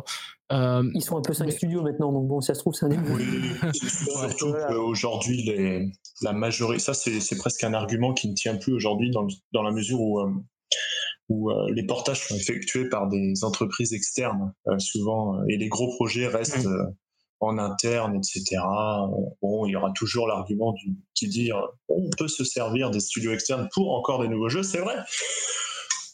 Bon, voilà. Ouais, sauf quand le studio il est spécialisé dans les portages comme Grezzo, quoi, par exemple. Et là, ceux qui sont en train de faire Link Awakening, justement là. Et eux, ils ont fait que des portages de Zelda ces huit dernières années. S'ils n'ont pas de game designer en interne, vous voulez qu'ils vous fassent quoi? Rien, en fait. C'est des gens qui se Ouais. spécialisent aussi dans ce genre de choses-là maintenant. Et ces studios-là sont dédiés à ça. C'est des gens qui faisaient les portages de Dragon Quest sur DS auparavant également. C'est des gens qui sont dédiés, comme le studio M2 d'ailleurs à l'heure actuelle, à la remasterisation de jeux vidéo. C'est des techniciens qui sont dedans principalement. Et bah oui, bah ça permet d'avoir des remasters de vieux jeux, c'est pas un mal. Les équipes principales sont pas touchées, continuent à faire leur jeu. Il faut simplement que les gens intègrent que les jeux, bah, c'est aussi beaucoup plus long à faire qu'avant. Beaucoup plus Ouais. long de sortir un nouvel épisode d'un jeu, quelle que soit la série. On a vu le temps qu'a mis Capcom à prendre le remake de Resident Evil 2, par exemple, pour prendre un remake. On a vu le temps également qu'il faut pour sortir un nouveau Zelda. On voit le temps à chaque fois. En attendant, est-ce que c'est pas mieux, en termes d'actualité, de faire revivre un vieux passé? Link Awakening, ça a quand même 26, 28 ans bientôt, donc euh, c'est vieux. Est-ce que c'est pas mieux de faire ça que rien faire du tout, en fait, au final, en faisant des vrais remakes graphiques par des gens spécialisés là-dedans, en fait? Ouais. Ouais, des gens qui, euh, comment dire, aujourd'hui, euh, comme tu dis, qui sont spécialisés, Panic Button, euh, il y a eu euh, Iron Studio aussi, Virtuos, des- Virtuos, et puis avec, ouais, avec la, avec l'effet Wii, euh, les, lapsus, avec l'effet Switch, euh, qui euh, sont, en sont à refuser des projets euh, de développement de portage tellement ils sont ils croulent sous la demande. C'est-à-dire à quel point aujourd'hui la Switch l'effet Switch il a aussi son importance comme tu disais Citan. Il y a des moments où les joueurs ils en veulent pas du remake du portage ou tout ça et il y a des moments comme en ce moment avec la Switch où les gens ils veulent jouer à tout n'importe quel jeu euh, sur leur télé on the go etc et c'est pour ça qu'aujourd'hui euh, on a peut-être aussi autant de portages, en tout cas sur Switch. Ouais, c'est vrai qu'il y a beaucoup de studios maintenant qui sont devenus un peu des, superstars. C'est, limite, enfin, t'as les studios de développement euh, classiques et euh, t'as les studios spécialisés dans les portages. Et quand tu vois l'annonce d'un portage, d'un remake, remaster, enfin, nommez euh, ce que les comme vous voulez, bah t'as des gens qui sont là, ah, c'est Panic Button, ah ouais, ça va être comme ceci, comme cela, ah, c'est machin, ah, c'est truc. Et euh, c'est super intéressant ce développement de l'industrie parce que comme tu disais, euh, Citan, enfin, il- y a l'aspect sauvegarde du patrimoine, il y a aussi la- l'aspect euh, comment on adapte un jeu venant d'un hardware, euh, enfin développé et pensé pour un hardware plus puissant pour la Switch, etc. Et ça demande vraiment, comme tu disais, une certaine technicité, une certaine connaissance. Et ce qu'on observe aussi, c'est qu'au fur et à mesure des, jeux qui sortent, fait, adaptés par ces studios, on voit une amélioration dans la technique. Et ça aussi, c'est euh, c'est quelque chose, bah, pour nous joueurs, qui, qui est quand même vachement important, mais qui est aussi vachement intéressant parce que ce qui, ça veut dire derrière qu'il y a quand même un investissement, c'est que ces studios, ils y croient. Et est-ce qu'on va pas arriver à un moment où ces studios vont vivre que de ça au final, que du fait que la Switch, que les consoles Nintendo sont un peu moins puissantes, mais que bah, avec l'effet Switch et peut-être avec l'effet Switch 2 ou peu importe ce qui vient après, bah, ces gens-là, ils ont, ils ont trouvé un filon, c'est leur niche et c'est comme ça qu'ils vivent. Et euh, c'est vraiment, enfin, c'est quelque chose que je trouve intéressant dans le développement de l'industrie, c'est que tu as une espèce deux canaux, tu as un canal principal qui fait les nouveaux jeux et qui alimente un canal secondaire qui fait euh, les adaptations ou euh, les remakes et les remasters euh, avec vraiment une, une comment dire une compétence la compétence les compétences qu'il faut en fait. Et c'est un développement un peu un peu inattendu et je me demande en fait quelque part si ça si ça aide pas en fait aussi au succès euh, au succès de la Switch quelque part. Le fait d'avoir euh, des voilà par exemple tu as, un studio qui sort un jeu sur PS4 il veut le sortir sur Switch le, euh, joueur Switch veut y jouer bah il y a cet intermédiaire qui va être le studio qui adapte qui va qui va permettre d'alimenter en fait la, Switch avec ces jeux tiers qui avant on pouvait même pas imaginer les voir ou alors on les voyait que au launch parce que bah, c'est comme d'habitude quoi le launch c'est toujours euh, ah bah voilà on a un machin truc euh, qui, qui va venir euh, soutenir et puis bon un an après tu les vois plus c'est quelque part des, des, studios maintenant qui deviennent nécessaires pour les joueurs Switch pour qu'ils puissent être alimentés, mais la Switch est aussi nécessaire à ces studios pour qu'ils puissent peut-être survivre et toujours avoir un carnet de commandes rempli. Oui, et puis ce genre de studio aussi maintenant qui existe, il y a aussi des studios spécialisés aussi pour les indépendants. Donc la Switch, un énorme phénomène pour le jeu indépendant. Il y a des indés qui arrivent à porter même leur jeu. Il y a des indés, ils sont deux, ils sont sur PC, ils ont deux de connaissances en fait, presque techniques, puisqu'ils vont prendre des moteurs euh, déjà préexistants, parce qu'en fait, ils, ils, savent construire le jeu, mais ils ne sont pas de vraies notions pures techniques. Et il y a des studios qui spécialisent dans le portage des jeux indépendants maintenant, des éditeurs mm. indépendants qui recherchent les studios pour le portage des jeux indés, parce que sur Switch, si tu fais pas ton jeu indépendant à l'heure actuelle sur Switch, bah t'en vends pas quoi. En fait, t'en vends très peu. Tu arrives sur des marchés bouchés comme le Steam ou des marchés où tout le monde s'en fout comme la PS4 ou la One. Quoi. Enfin, clairement, les jeux indés sur ces plateformes-là, c'est en train de. Les gens, ils achètent pas ces consoles là pour ça. Ça peut pas dire qu'il n'y a pas des fans indés comme la PS4 ou la One. Si, il y en a probablement. Mais les gens, le grand public, la masse des ventes ne se fait absolument pas pour ça. Tandis que sur Switch, vu le format de la console et tout, t'as quand même masse de gens qui s'intéressent plus facilement, je pense, à ce genre de jeu-là, à cause de la portabilité, à cause de la souplesse, à cause du fait que malgré que l'eShop soit construit d'une manière spéciale, c'est toujours moins l'usine à gaz que la PS4 et la One, que la chaîne news de Nintendo mette en avant pas mal de trucs et ça, ça fait la différence. Je pense, dans les, il suffit de regarder que les jeux mis en avant dans les news sont toujours les, les jeux les plus vendus dans le top. C'est que c'est pas un, et même quand c'est des jeux indés, ça a pas, ça a forcément son lien. Donc je pense que oui, il y a des studios qui ont un gros avenir pour faire simplement la partie technique, adaptation pure des jeux sur d'autres consoles, que ce soit un remake, un portage ou un remaster. Il y a Bluepoint qui fait des remakes sur PS4, euh, qui a fait le remake de, de, Shadow of the Colossus graphique qui est extraordinaire. Et ce genre de studio, ils font que ça, quoi, clairement. Ils ont pas d'IP, quoi. Et ils en mm. veulent pas, en fait. C'est des, des techos, quoi, des techniciens. Mais c'est très bien, hein, que ça qui est ça aussi c'est très très bien. Et oui, enfin, c'est vrai que tu, tu mentionnes euh, Shadow of the Colossus euh, sur PS4. bon, on, fait un podcast qui est, qui est centré sur Nintendo, mais c'est vraiment aussi un phénomène global.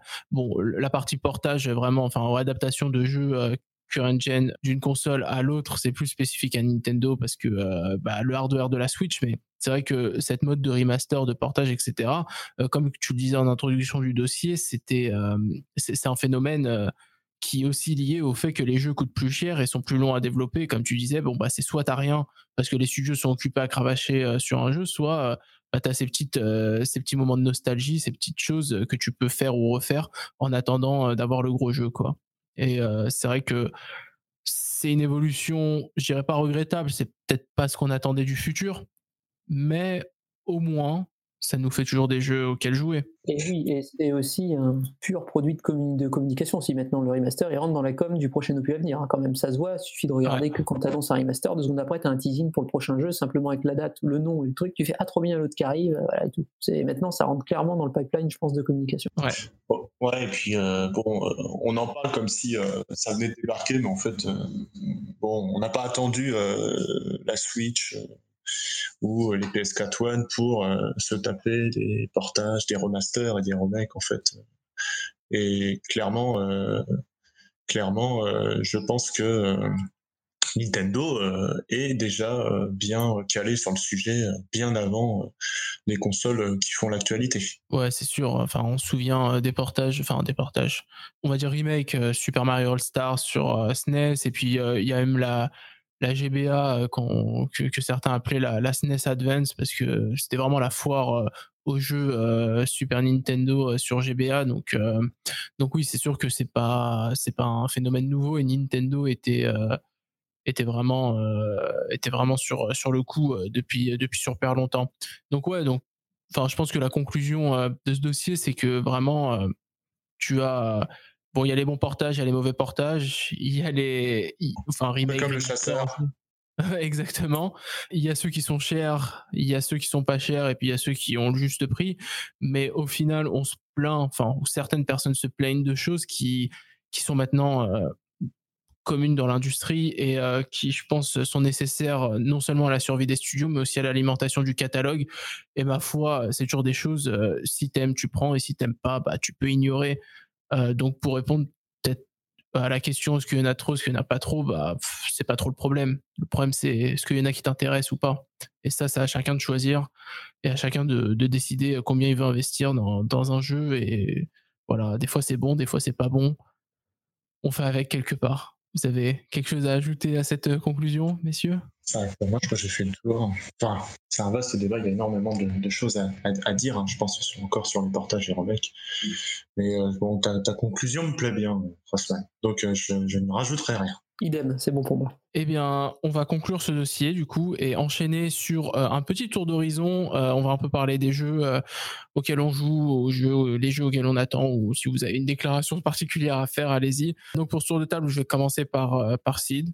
Sid, Petit tour d'horizon euh, Ouais, alors, euh, tour d'horizon, écoute, euh, moi, en ce moment, écoute, je joue à la SNES Online. Et Super Mario World, et puis j'attends Astral Chain et Dragon Quest Builders 2, qui devraient pas tarder, parce que bon, peut-être qu'il y en a eu ça ou pas, mais j'habite pas en France, j'habite à l'étranger, donc il y a un petit délai entre le moment où j'achète mon jeu parce que je suis euh, très boîte, pour ceux qui me connaissent. Donc j'achète toujours mes jeux en France et puis je me les expédie, euh, je les importe dans le pays dans lequel je vis actuellement. Euh, donc avec un certain délai, parce que bon, toutes les conditions, les facteurs, les frais de port, etc. font que j'envoie pas des colis tous les jours. Donc voilà, et puis bah, concrètement, les attentes de fin d'année, Zelda, Luigi's Mansion, Pokémon, et puis en petit euh, plaisir coupable, je prendrais euh, New Super euh, Lucky Stell, un jeu qui est développé par Play Studio, qui était sorti sur Oculus en premier lieu en VR, après sur Xbox One, où on incarne un petit renard en plateforme 3D. Voilà, c'est tout pour moi pour cette fin d'année 2019 qui est très très très chargée. Voilà. Eh ben ok. À ton tour, si l'homme au dit Gauthier. Bah moi, je vais, je vais jouer. En ce moment, je joue à Fire Emblem. J'essaye de finir Fire Emblem, qui est sur une maison qui est assez long. J'ai un, temps de jeu un peu plus réduit en ce moment, donc euh, j'essaye d'optimiser. Donc euh, et puis j'ai mis en dur parce que j'aime bien souffrir dans Fire Emblem. Donc euh, et là, je commence à souffrir vers la fin quand même. Là, je commence à comprendre que c'est dur. Et bah j'envisage de faire là après en fin d'année. Moi, mes deux jeux principaux que je vais faire, ça va être Luigi's Mansion 3 probablement donc ça, comme j'ai dit tout à l'heure, il y a des grandes chances que ce soit ça. Et après, je suis très intrigué sur un autre support. Je suis très intrigué par Death Stranding. Je vais voir si Kojima a, été au bout du délire ou a fait un truc complètement what the fuck ou si j'espère juste que c'est pas une belle coquille vide quoi. Mais on va voir. Là, on sait pas et j'aime bien de temps en temps ne pas savoir être surpris. Donc je vais tenter le coup. Eh bah ok, bah à mon tour maintenant de faire euh, mon petit tour d'horizon. Donc au niveau des jeux auxquels euh, je joue en ce moment, je suis pas mal sur Astral Chain. Il faut encore que je termine Fire Emblem, mais euh, je vais je devrais pouvoir multitasquer, euh, pardon. Et puis, euh, bah, les jeux que j'attends, euh, il y a, comme je disais, il y a Demon Ex Machina, mais là, il arrive, il arrive très bientôt. Et bah, si je puis me permettre, je vais évoquer un jeu qui n'existe pas, mais si on pouvait avoir un nouveau Sin and Punishment, par Treasure évidemment, voilà, je, je, je, je, vends mon corps à Nintendo. Voilà, c'est déclaré. Citant, c'est Wave Race, toi, c'est Sin and Punishment. Voilà. Eh oui. Eh bien, voilà qui conclut euh, notre épisode 0 du Conseil des Trois. Ça a été un plaisir, messieurs, euh, d'animer euh, ce, pilote avec vous. J'espère que vous avez pris autant de plaisir que moi. Ouais, on a pas mal discuté sur un peu de tout, peut-être un peu trop d'ailleurs, mais c'est un ouais, plus tard. On est, on est presque à peu. 3 heures, je crois. Ouais, il va falloir ça- qu'on ça fait apprenne beaucoup, quand même. à. Ouais, ça fait Est-ce beaucoup. que euh, les, les gens sont prêts à, à nous écouter 3 heures Ça, Ah, c'est sûr. Je peux rajouter quelques trolls sur la Xbox s'il y a besoin, hein, c'est pas de problème. Non, non, mais on va s'arrêter là. On On, va va s'arrêter là. avant, avant, On avant que ça, on perde, on perde des, des auditeurs. Là, c'est c'est plus possible. Attention, nous sommes des joueurs totalement objectifs qui jouons sur tous les supports. Nous n'avons aucune euh, animosité envers les autres. Aucune, aucune, aucune obédience, on est neutre. Et ben merci à vous euh, de m'avoir accompagné, euh, d'avoir animé Ouais, avec ce, podcast. Merci tant. Merci à vous. Et puis euh, bah merci aux auditeurs qui, qui, qui, qui nous écoutent encore, hein, si- s'il y en a encore là. Et puis bah on se retrouve peut-être bientôt, peut-être pas, on sait pas encore. En tout cas, on a beaucoup aimé faire ça et juste dites-nous, dites-nous si c'était bien, si c'était pas bien, les choses qui vont, les choses qui vont pas. On essaiera d'améliorer si il y a un podcast suivant. Et, euh, et bah à bientôt. Allez, Salut tout le monde.